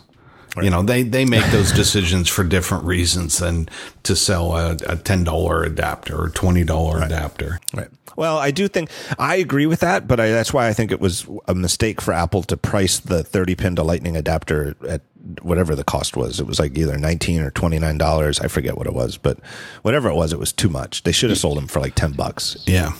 Yeah. I agree And I know, with that. I, I think part of it, I think the reason they did wasn't to make money, but because they just don't like selling things for less than twenty dollars. they really, you know, I, they really don't. I mean, Yeah, it's true. um, uh, and they, they even, and I think they realized that with the headphone jack thing last year, where they even said like the uh, that the the the lightning the the the replacement lightning to traditional headphone jack dinguses. Uh, they even said it's the, the least expensive thing they've ever sold in an Apple store well, because they really, it really, really just had no interest in making making money by selling no. No. Uh, all right, let me take one last break here. I got to thank our, our our last sponsor of the show, and it's our good friends. You know them. It's Fracture. Fracture is the photo decor company that's out to rescue your favorite images from the digital ether. Look, all your pictures are like on Instagram or Facebook. Uh, you know, they're in your photo roll. I, that's where most of you know they always are is in the photo roll on your on your phone. Um, that's great. It, digital photography is fantastic. It, it's the best way to share your pictures. Of course, I mean, you know, nobody's printing out photos on paper and then mailing them to relatives. You just text them the picture, right? But what about your best pictures? Get them printed and hang them up in your house. Because what better to put on the walls of your house than the pictures of your f- friends, family, and loved ones, or places that you've been? Uh, and Fracture makes it so easy. And their pictures are beautiful. It's like it looks like art gallery prints. They are so good. It's a frameless design, and they print the photo directly on the glass. It's not like they print it on a piece of paper and then glue it to the glass. They've got some kind of custom crazy apparatus where they literally print directly on glass, completely edge to edge with absolutely no bezel around the side sides, and they ship them to you with everything you need to either hang them on the wall or prop them up on a on a mantle or your desk or something like that. Uh, you don't need anything else. So it's not like you get your fracture printed and then you go buy a frame to hang it or something like that. It's all included. Every picture you get from them comes with what they call a 60 day happiness guarantee. So you get 60 days. If you're not happy with it, you get a full refund. And every single fracture is handmade in Gainesville, Florida from US sourced materials in a carbon neutral factory. So for more information and 10% off your first order, go to fractureme.com slash podcast. Don't forget to mention the talk show in their one question survey. The one question is, where did you hear about Fracture? so that's, that's where you let them know. And that's how you can help support this show. That's fractureme.com slash podcast. Go get your pictures printed. Uh, all right. What else do we, what else do we think might be happening in this event? Well, there, there's not going to be any Macs, and there's not No. going to be any iPod or iPads. no, iPads are done for the year. Um, The only thing really left, and and to me, there's a bigger question than this than the piece of hardware. But the only thing really left is the Apple TV. Well, there, there's there it, there could be some stuff with iOS, like things that we don't know yet about iOS 11, because it seems like they're going to switch the multitasking to go from the bottom, and you know how they got they they to much complaint it, it, it- with starting with the first beta of iOS 11, they got rid of the thing where you could force touch on the left side of the screen to enter multitasking. Uh, which again, I think is a change that they did not undertake lightly because there's, I know a lot of people who use that feature. I, I never really got into that. I, I was always a, I've always been a double click on the home button to Me too. multitask. Um, but that seems like that could change. So I feel like there will be a, a fair amount of iOS demo time, you know, on stage. To be clear, uh, at this event and at every September event, I always, um, uh, I, I think iOS and macOS demos or news is a given because Yeah. they'll be released shortly. Yeah. So Yeah. to me, it, that's an iPhone at this event is a given, and I, I and OS demos also a given. Yep. Uh, so yeah, Apple TV. I think that we, I, I, I, I will predict yes, Apple TV will have new hardware with 4K support. Uh, hopefully, oh my God, please. I, I, you know how I said I don't clap? I will clap for this one if it comes with a new remote. you don't like the remote? no, I, well, I don't hate it as much as some people do, but it's my most used remote. I, almost everything I watch on TV now is on Apple TV. I, I almost, and, and when I'm not, uh, uh, it's if it, it, if I'm not watching Apple TV, it's TiVo, and TiVo stuff is stuff I watch with Amy, and she she doesn't let me use the remote. oh my god, I love Amy. She she thinks she she thinks I'm way too slow on the trigger on commercials. Well, I'll often, especially like if the commercial comes on and it's a good commercial, I'll just watch it because I, I, I don't really hate commercials, but she hates commercials, and so it's like if I've got the TiVo remote and we get five seconds into a commercial, she's like, "Give me that." so I don't really use it. Uh, so I use the Apple TV remote almost all the time when I'm watching TV, and it's it is not a great remote. It is it is flawed in a couple of ways. So, do you have one of these services like Hulu Live or YouTube or DirecTV Now or whatever, where you uh, watch live TV on Apple TV? No, no, we've got real. No, we've just got traditional cable. That's why we have a TiVo. Have you ever tried one of those? I almost did because when we moved uh, earlier the year, uh, I almost did because we got uh, internet service working, but couldn't get. It's such a pain in the ass with uh, TiVo. You have to get these cable card things. They're oh, these little yeah. like they look like an old. Uh, those old cards you used to have to put in a remember those things you'd put in a power book to get yeah. additional ports yeah. like what were they called or they had one for wireless networking Remember yeah, stuck yeah, the yeah? That, yeah, that's how you got Wi-Fi. Is, is it, what were those called? This is where oh we need a oh chat room. God. Were they like were they called Nubus cards or was that something? Oh, yeah, I don't know. It was, they were whatever huge, they were called, and they slid yeah, halfway into the computer. yeah, so that's that's what a, a, cable card is, and and it's a way, it's a thing that you get from Comcast or whoever your your cable provider is, so that they can uh, verify that you are who you say you are, and that you can't, you know, and, w- and once they're in, you can't take them out, and it's paired with a device you know. So i can't take my cable card out of my tivo and go to your house and watch game of thrones through the cable card right? It's a way that you know some kind of anti piracy type thing. I don't, but it's a huge pain in the ass.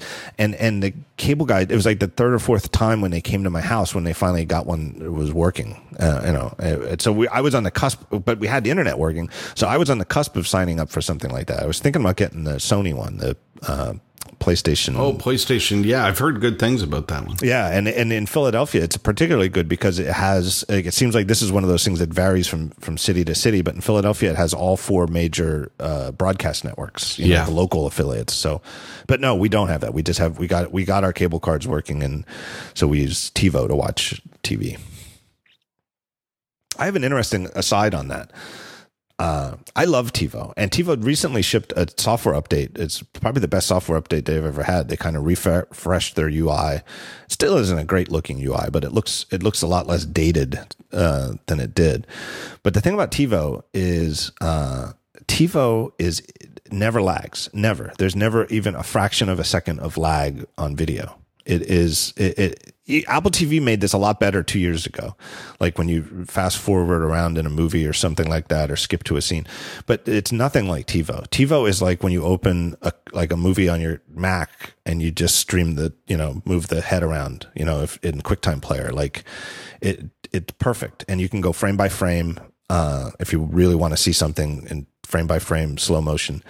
Uh, the remote never has any lag at all for vi- at least for video playback. Like when you're navigating the UI, it's not perfect, but when you're doing video playback, which is the main thing TiVo can do, uh, it, it, it's perfect. I know everybody, you know, I don't know how they're still in business, but because I know most people don't want to spend a couple hundred bucks on a on a DVR when they can get one for free from their cable company. But it's it's one of the most amazing products uh, out there that people just don't most people have never even tried.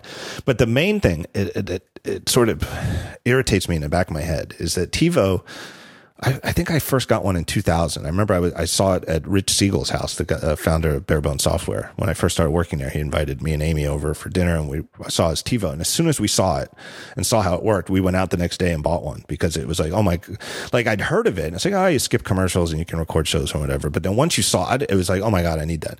But the thing is, is it, it, it's using a computer. Fundamentally, a TiVo is like a PC. It, it's using a computer to empower you, the TV owner, to do what you want with video. Like you want to fast forward commercials, you fast forward commercials. Uh, you don't want to, you want to skip this commercial, you skip the commercial. Uh, like so, it was using a computer to give me, the person who owns this and is watching this, more power over what I'm watching. And the way the industry has gone in the intervening 17 years is we watch more and more video on computers, whether they're phones or Apple TVs or Roku's. You know, every almost everything now is going through a computer at some point, right? But what what we as a society have allowed to happen is we've allowed the computers to make the commercials unskippable, right? Like you know, you start watching Game of Thrones and you have to watch a 30 second spot for uh, some other show. Or, or when you are on Hulu and you're watching shows on Hulu, like the commercials, you can't fast forward them. There's, there's, you know, they literally disable the fast forward button. Like we did that, uh, like instead of TiVoing the Saturday Night Live, Saturday in, in, the summer, Saturday Night Live had the uh, the little thirty minute weekend updates a couple of times. Um, you know the the fake news.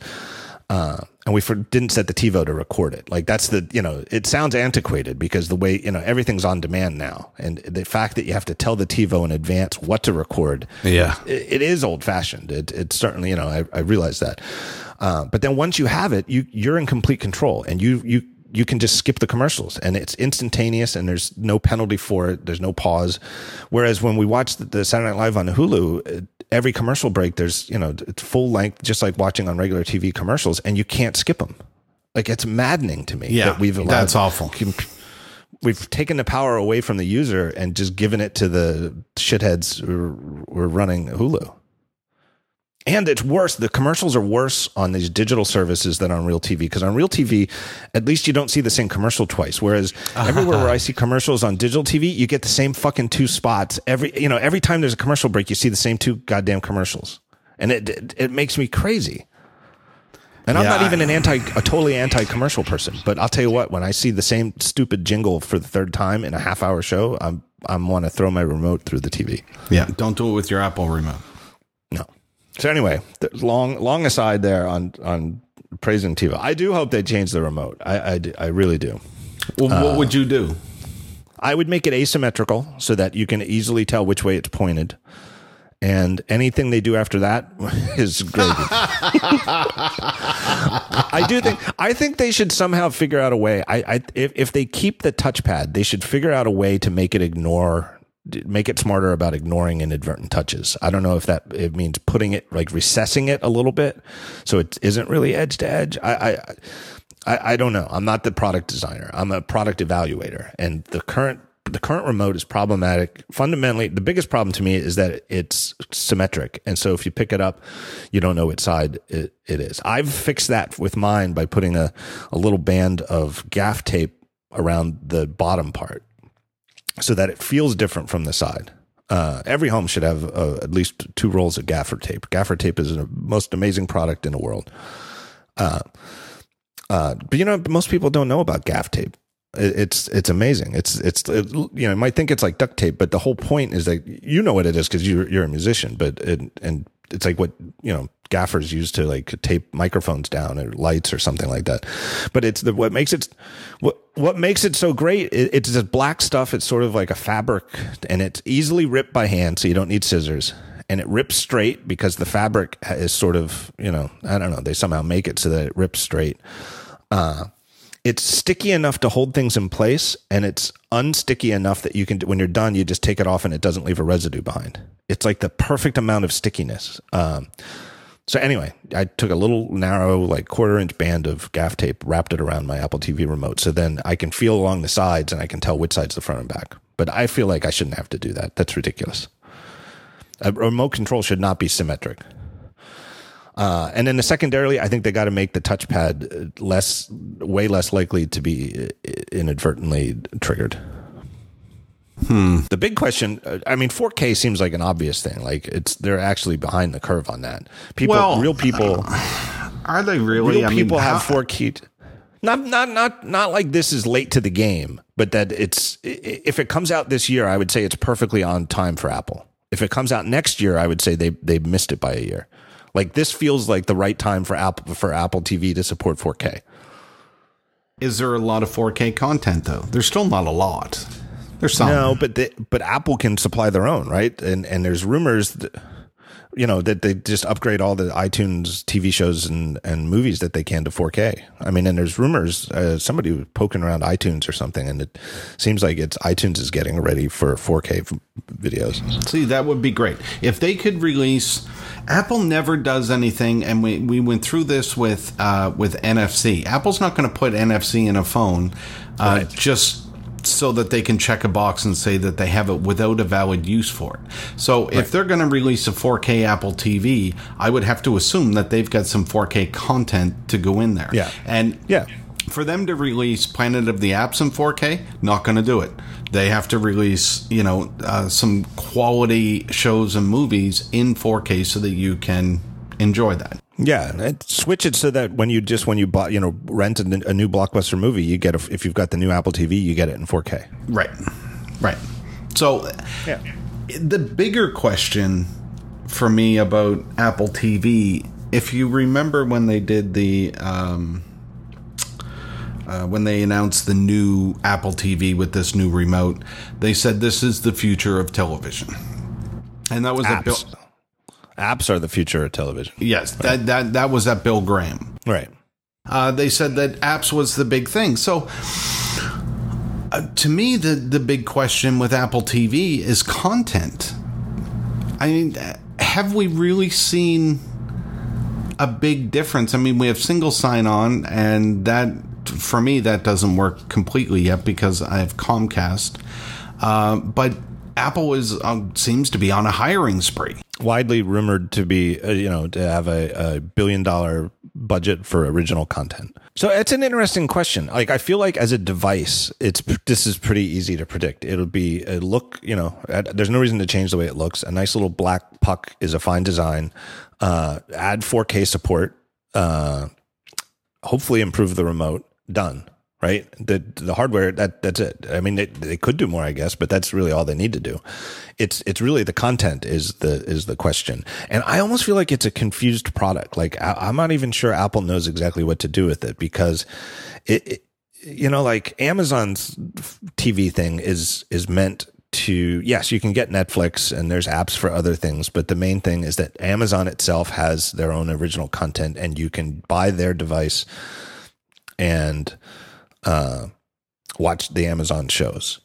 And you know like a rocku is a completely neutral device. Roku doesn't do any original content. They just have apps for everything and you know developer apis and people seem and and they keep the price very low. It seems like you know that's that's sort of like a one of the few I, I can't think of it's very hard to think of a company like Roku that's having as much success as they are against you know these big companies like Apple and Amazon. Like it's a it's a tale of a little independent hardware company that's doing very well. And part of why they're doing well is that they're sort of like Switzerland right? They're like completely neutral. Like they don't favor uh you know Amazon over Netflix. It's all they're just completely neutral right? So is Apple TV supposed to be like that where everybody is equal? It never really has been because even though Apple doesn't have original content, they've always sold and rented their own movies and TV shows. You know, not their t- movies and TV shows, but that's it. It it's like you pay Apple and iTunes to rent, you know, Wonder Woman. But I, I, go- I think that they become more equal in, in recent years as you search for things and it brings up, oh, do you want to watch that for free on Netflix or would you like to buy it? So I, I think that the the equalization is starting to happen. All right, but what at what point if if Apple makes this push into original content and that there are TV shows and or movies that are only available through iTunes or or Apple Music or whatever whatever way they would have it, you know, right now you get these their original content through Apple Music. Um uh, at what point does that mean that that they're competing with Netflix as opposed to a partner with Netflix, where Netflix gets a first class, you know, is is, is a first class experience on Apple TV? I, I don't think that's that would be in question, would it? I mean, I don't think. I don't know though. You know, and and it's different. You know what I mean? As it, it it, what is the point of Apple TV? Is it to be the best TV experience for any and all TV, or, or, or is it meant primarily to, for Apple's own content? I don't think it's necessarily in conflict. I think that there's a way that they can do this, but it, it, it to me, it's it's a more confusing product right now than it was when it first came out. Origin, you know, back in the old days, it was really just sort of like this is a way to rent rent TV shows and movies from iTunes. Yeah, I I I don't think the, any content that Apple gets into is going to affect its partnerships with Amazon or or Netflix or anything else. I think they're all going to be. I mean, Apple realizes that we want access to all of it. If we can't get access to all of it on an Apple TV, we'll go right. somewhere else. Yeah, I do think they get that because the holy grail is to be. Uh, uh, I think I'm stealing a line from John Siracusa here, but you want to be HDMI one, right? You want to be the the the device that gets plugged into the the first HDMI. You know, the one when you first turn your TV on, you want it to be that's you don't have to switch the inputs to get to that device. You know, the the holy grail is to and and to keep you there for as much of your TV watching as possible. So because switching once you have to switch, it's it always is. Yeah, this sucks. I agree. So so Apple has one billion dollars to to go towards content. Now, just for comparison Netflix spends five to six billion in original content. So, you know, when you first look and when we first heard of Apple's one billion con- uh, one billion dollar content budget, you think, "Holy crap, that's a lot of money!" But in actual fact, it's not. Not in comparison to what uh, others are doing. So yeah, and, and the thing I read was, and it makes a lot of sense to me, was that when Netflix first got into original content, it was with like a billion dollar a year budget. And it was the same with Amazon. When Amazon first got into it, it was about, and it's not so much how much money do you have as a company. It's that practically speaking, it, you can't really spend more than a billion dollars when you're first getting into it, you know, and part of the reason that you can spend more in years down the road is that part of that money is going to the shows you've already got, right? It's, you know, like season two of Stranger Things is part of that 5.6 5 to 6 billion that Netflix is spending whereas Apple's obviously would all be you know the first first year of every series I guess that's the point it's not Apple TV itself but this push into original content that sort of to me what is Apple's goal in this is it to be the best provide the best experience for other any and all content makers or is it to present their own original content I, I think it's both. I really do think it's both. I, I don't think that Apple is going to punish uh, other content makers because they have original content now. I, right. I think that they're going to put it all out there and everybody's going to get an app and you know let the the user decide but you know when it comes to content is apple going to let um, are, are they going to make shows that are great shows, like great, great shows, like uh, you know uh, Ray Donovan or or Breaking Bad or something with swearing yeah. or sex scenes or stuff like that, or are they going to do all PG shows? Yeah, I don't know. I I wrote about that, you know, because Disney, you know, uh, back in the 80s, Disney, remember they had Touchstone? It was a wholly owned subsidiary. I think they got rid of it. I don't think they make movies anymore, but it was like cuz Disney wanted to make stuff that would they would wouldn't put under the Disney brand, so they created Touchstone, which is really just a wholly owned subsidiary of Disney.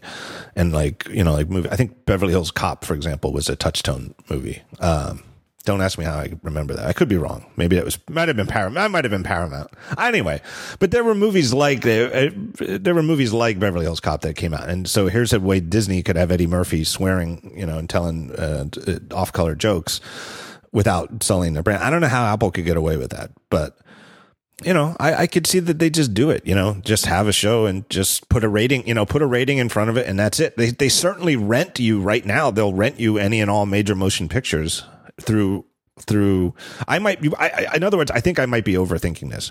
If I if iTunes will rent me you know R-rated movies, why wouldn't Apple's original content include R-rated, you know, TV shows? Yeah. I mean, you can buy other, explicit songs, uh, you know, on, yeah, on, on, right. on iTunes, but Right. They're just clear about labeling. Like, right. The Apple way isn't not to sell you explicit songs, it's to make sure you're aware that it's explicit. Yeah. I hope that they do. Uh, I, I hope that they don't just do like PG type shows. Yeah. I hope that they go in and do uh, some blockbuster shows, you know, with all these uh, people from Sony that they're getting. Yeah. Well, did you see the rum- the rumor this week was that is that Apple is a serious bidder for the rights to uh, James Bond franchise? yes. What do you think about that? Uh, I somebody wrote. I saw somebody on Twitter who who seemed to uh, just a random retweet from somebody, but somebody who seems to know what they're talking about. Like that, somebody who follows the the entertainment industry said that they think there's no chance that they would select Apple simply because Apple you know they need a movie distributor. And apple has never distributed a movie. And so even if the money is good the the people you know the eon productions who owns james bond aren't going to want to uh, uh, go with an untested quantity for this.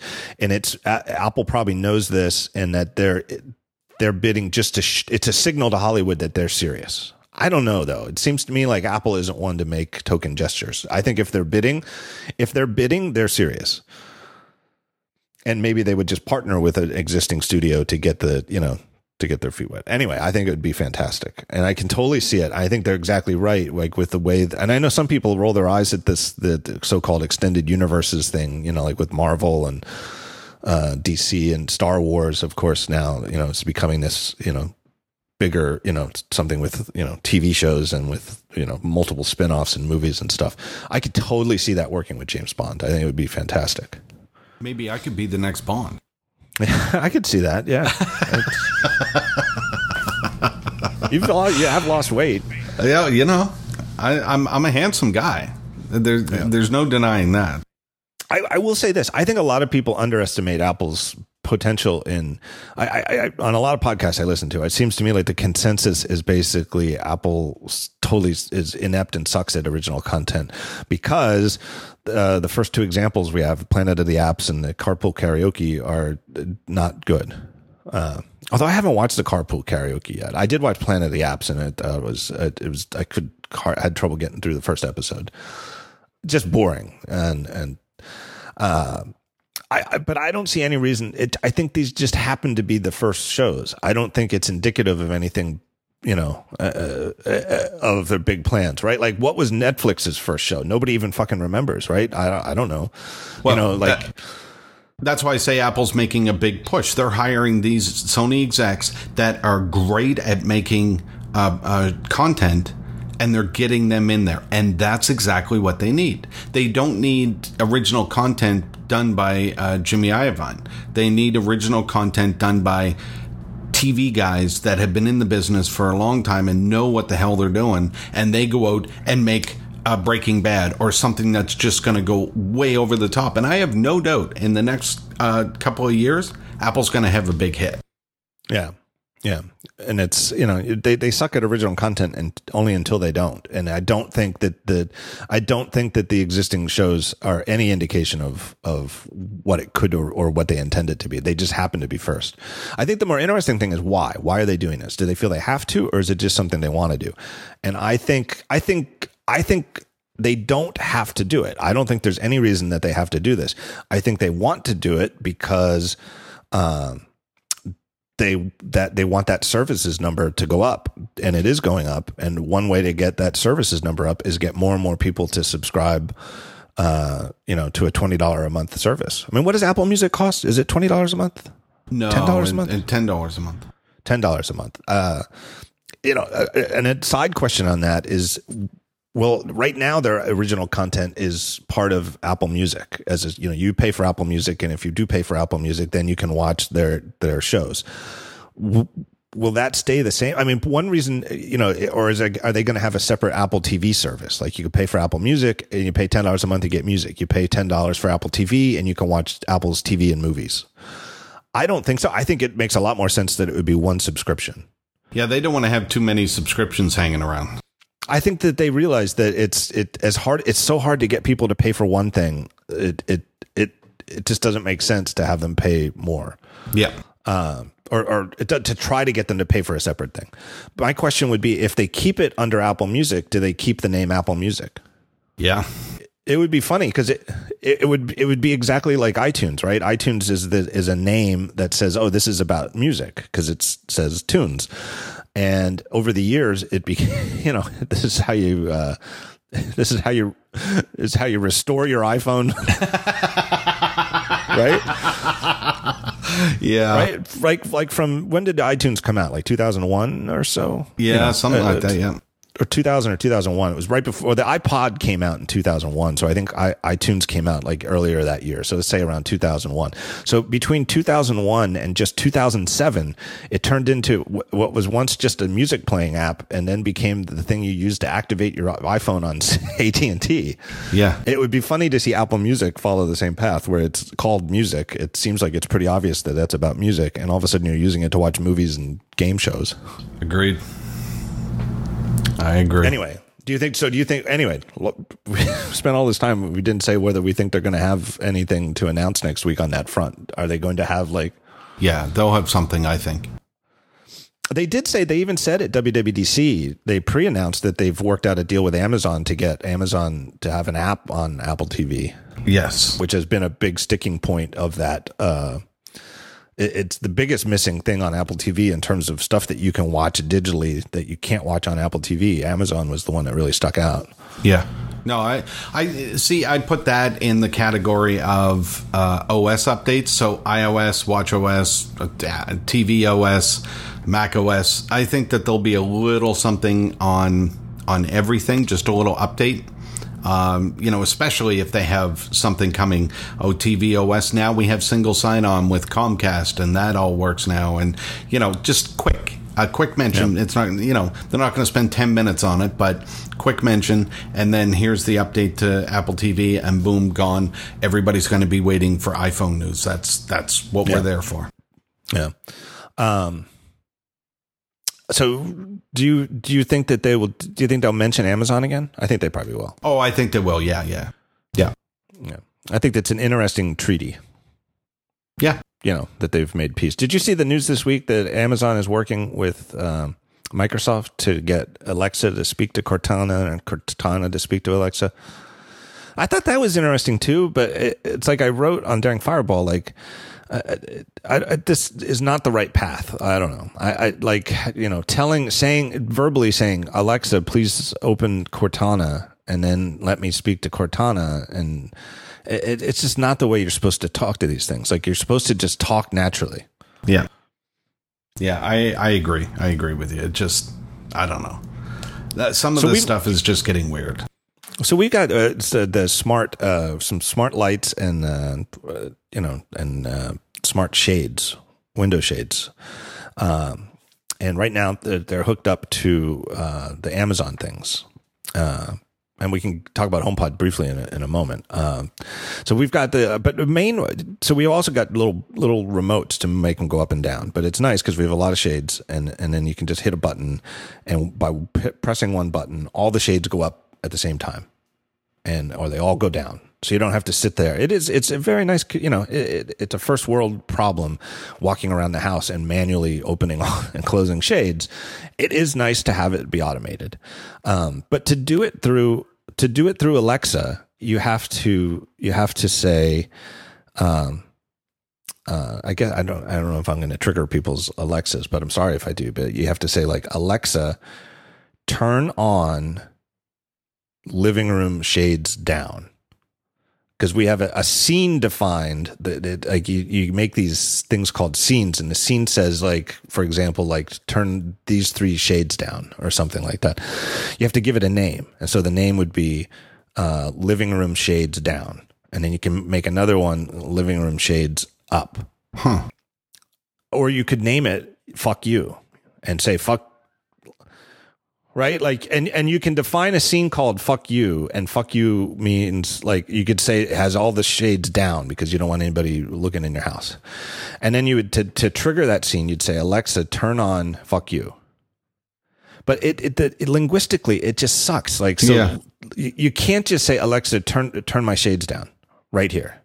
You know, which is what if you had a real living assistant, you could you know you could boss around. You would just say, hey, raise all the shades here, and your assistant knows where you are because they're obviously within listening distance, and so they know what you mean. But th- these the linguistic things, this turn on name of scene, is ridiculous. And I don't know which uh, aspects are limited by Amazon and which are limited by uh, Lutron, which is the name of the company we got the shades from. But you're not allowed to use the words on or off in the name of a scene either. You can use words like up and down, but like for lights, you can't name say like turn on. Uh, I, you know, I just use the light switches. Oh my god, that's priceless. Yeah, I, I just use the light switches. yeah, yeah. That's what I do too. Uh, I, I, I don't know. So I think that Apple's onto something where there was an article th- th- this week about uh, Siri's voice quality improving, and and Joz was talking to David Pierce of Wired and and talking arguing about you know complaining about that same thing that with the competing products from Amazon and and from Google, you need to issue these precise command line perfect word for exact same words in the right order. Uh, it's not conversational at all. Uh, so I think Apple has the right strategy with Siri of making it truly be like understand what you're saying. But I thought it was a weird article because it was really just bragging about the new and improved voice in iOS 11. And Siri does sound better. It sounds far more natural. It doesn't quite sound natural, natural, but it sounds more natural, which is obviously an improvement. But I, I how many people, if you could choose between, I would like to have a better sounding Siri that works exactly the same, or I would like have a Siri that sounds the same but works better. Like everybody I know just wants Siri to work better. Yeah, that's that's what I want. So I thought that was a weird article. I really thought it was a weird thing for Apple to be bragging about. I mean, it, it is a nice thing that that the voice is improved, but it's it to me that's like the last thing on the list. Like the old Siri voice was fine. Yeah, just make it work. Make it understand what I what I want. That's all I want. It, it's like the iPhone. You know, I just want to be able to read it in the sun. that's, that's it. That's it. All right, Jim. Anything else. you want to anything else you want to talk about this week? I think we got it. Anything else you expect on the show? I think that's it for the for the event next week, right? It's going to be iPhones, iOS. Uh, do you think that? All right. I guess the last but not least is HomePod. Do you think there's going to be anything about HomePod? I th- they might do an update because we're expecting it, you know, any time now. But I, I think that they'll do an update if they have something that else that they're willing to share. Because if you remember at WDC, uh, there's a lot that they wouldn't talk about. You know, like the Siri integration and all that. If they're willing to talk about that stuff, then they may uh, do a, a segment on it during the keynote. If they're not Right. ready to talk about that stuff yet, I don't think we'll see it. I thought uh, the more I think about it after WWDC, I thought it, I think it's very clear in hindsight that uh, the way that they pre-announced HomePod, and again, there's a perfect example of a product Apple's willing to pre-announce because i- anybody who's hears the pitch for it and thinks, "Hmm, I might get that," they're only making a decision not to buy a competitor's product, right? It's it's not like it's hurting the sales of any existing Apple product, so they they pre-announced it. The way they pre-announced it to me seemed very strategic that that they only told us about things that can't be copied. I, I guess what it looks like could be copied, but like in terms of like not letting uh, anybody touch the demo units and not really telling us uh, so much about what how it works. I almost feel like that's because they they thought if we tell people how it works, we're worried our competitors are going to copy it. And we don't you know by by holding it out until it actually ships is every month that the people you know features that might get copied are left behind. So that's my guess. They could announce a ship date at, at Right. the, you know, i don't know i mean it's you know it would be like an under promise and over deliver thing if it's you know surprise it's ready to sell or it's gonna we're gonna put it on you know it's gonna go on sale the first week of october or something like Yeah. that because I think every I think based on WWDC, it made it sound like it wasn't going to ship till like December or something. Exactly. So yeah, that that would be a great thing. But they're going to try their best to get all of these things out in time for the holiday shopping season. That would be, an, you know, would be an interesting angle would be if the new Apple TV integrates with the HomePod, so that it would seamlessly let you use your HomePod as the speakers for your TV. Yeah, uh, uh, and, and, and as you know, having seen it, there are no optical or or HDMI type things to put in Nope. there, so it would have to go over the network and connect to that, which I'm sure Apple could do some way. Um, Yeah, well, think about AirPods, right? They Yep. they they like two things that communicate over the air and have to be in perfect sync. Yep. Or else you would go insane, right? Like if if your one AirPod was a sixteenth of a second behind the other one, you'd you'd you'd throw 'em- you'd throw them in the gutter, right? I mean, you'd, you'd smash them. It would make you insane. So, in terms of being able to wirelessly sync, at least within, let's just say, you know, a, a room, Yep. you know, distance, literally down to the smallest perceptible fraction of an inch to keep two things, you know, a stream of wireless audio in sync, uh, I would say AirPods are existence proof that Apple can do it.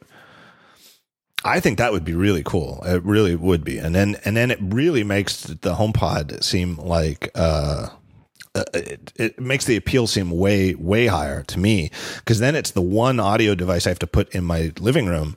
I don't have to have a separate one for music. You know, I mean, like that to me is the weird thing about the original HomePod pitch is that it is just for music and maybe podcasts, and it just seems weird to me. Like I could see like in your kitchen, maybe that makes sense because you know you don't it, you don't even want you know you don't really watch TV in your kitchen. You just listen to stuff. Right. But as a living room device, it seems weird to me to have a really nice speaker that that only is used for music, and then when you watch TV, you have to have something else. Yeah. So I would love, I would love that. I would love it if they announced that Apple TV and HomePod uh, are work together. We'll see. And you know what's interesting about that too is it, it would mean though that all the other stuff you do on your TV, like if you have a TiVo or if you have a PlayStation or a DVD player, would still need their own audio. Right. So I And have if- a full it- Sonos system now. So Right. Exactly. Right. So that's, you know, you've already, I've put off, that's one reason I've put off getting a Sonos is, uh, just, it, I want to hear the whole HomePod story before, before plunking the money down on that. Because if I can use the HomePod for more of it, that would be interesting. But it would be, it, like I said, like the holy grail is to have your TV playing computer, your Apple TV or your Roku or your Amazon Fire TV or whatever, to be HDMI one, the main thing. If if you get way better audio when you watch Apple TV than when you, you watch anything else on your TV, that's going to make Apple TV more likely to be like your main go-to thing. Like, for example, I, I guess the canonical example of that would be which device do you use to watch Netflix? Because Netflix is the one where like everything has it, right? Your most modern, a lot of TVs literally have it built in. The TV itself has a has a Netflix. I always use Apple TV. Right. We can use, I do. That's what I use. I use Apple TV, but we have a PlayStation that has Netflix. We have a, uh, our TiVo can play Netflix. Uh, everything has Netflix. So which one do you use for Netflix? Well, if Apple TV makes Netflix sound better, then it's more likely to be your, your first device. So that's my big prediction. That's HDMI I, I just made this up. That's my. That's the. I just came up with that uh, right here talking to you, Jim. You inspired me. But that's my prediction: is a HomePod Apple TV connection. That And would it only cool. works with the new Apple TV, not the old one. Yeah, that would be cool. I'd, I'd love that. That would be a big. That would be a reason that I don't have a 4K TV, but that would be a reason why I would buy the new Apple TV, even though I don't have 4K TV. Yeah. I would buy it for the HomePod integration. All right, that about wraps it up for me. This is a good thing. I'm gonna. I'll see you in a couple days. Yeah. It's always nice to. I always like that. Uh, all right, I'll talk to you then. Maybe we'll do a uh, Periscope together like we did last year. Yeah, really. That'd be fun. Yeah. All right. I will see you next week. Anything else? No, that's it. People people can read your, your fine work at the uh, at the Loop. It's uh, loopinsight.com, a fine website. And then on uh, Twitter, you're you're Jay Dalrymple, right? That's me.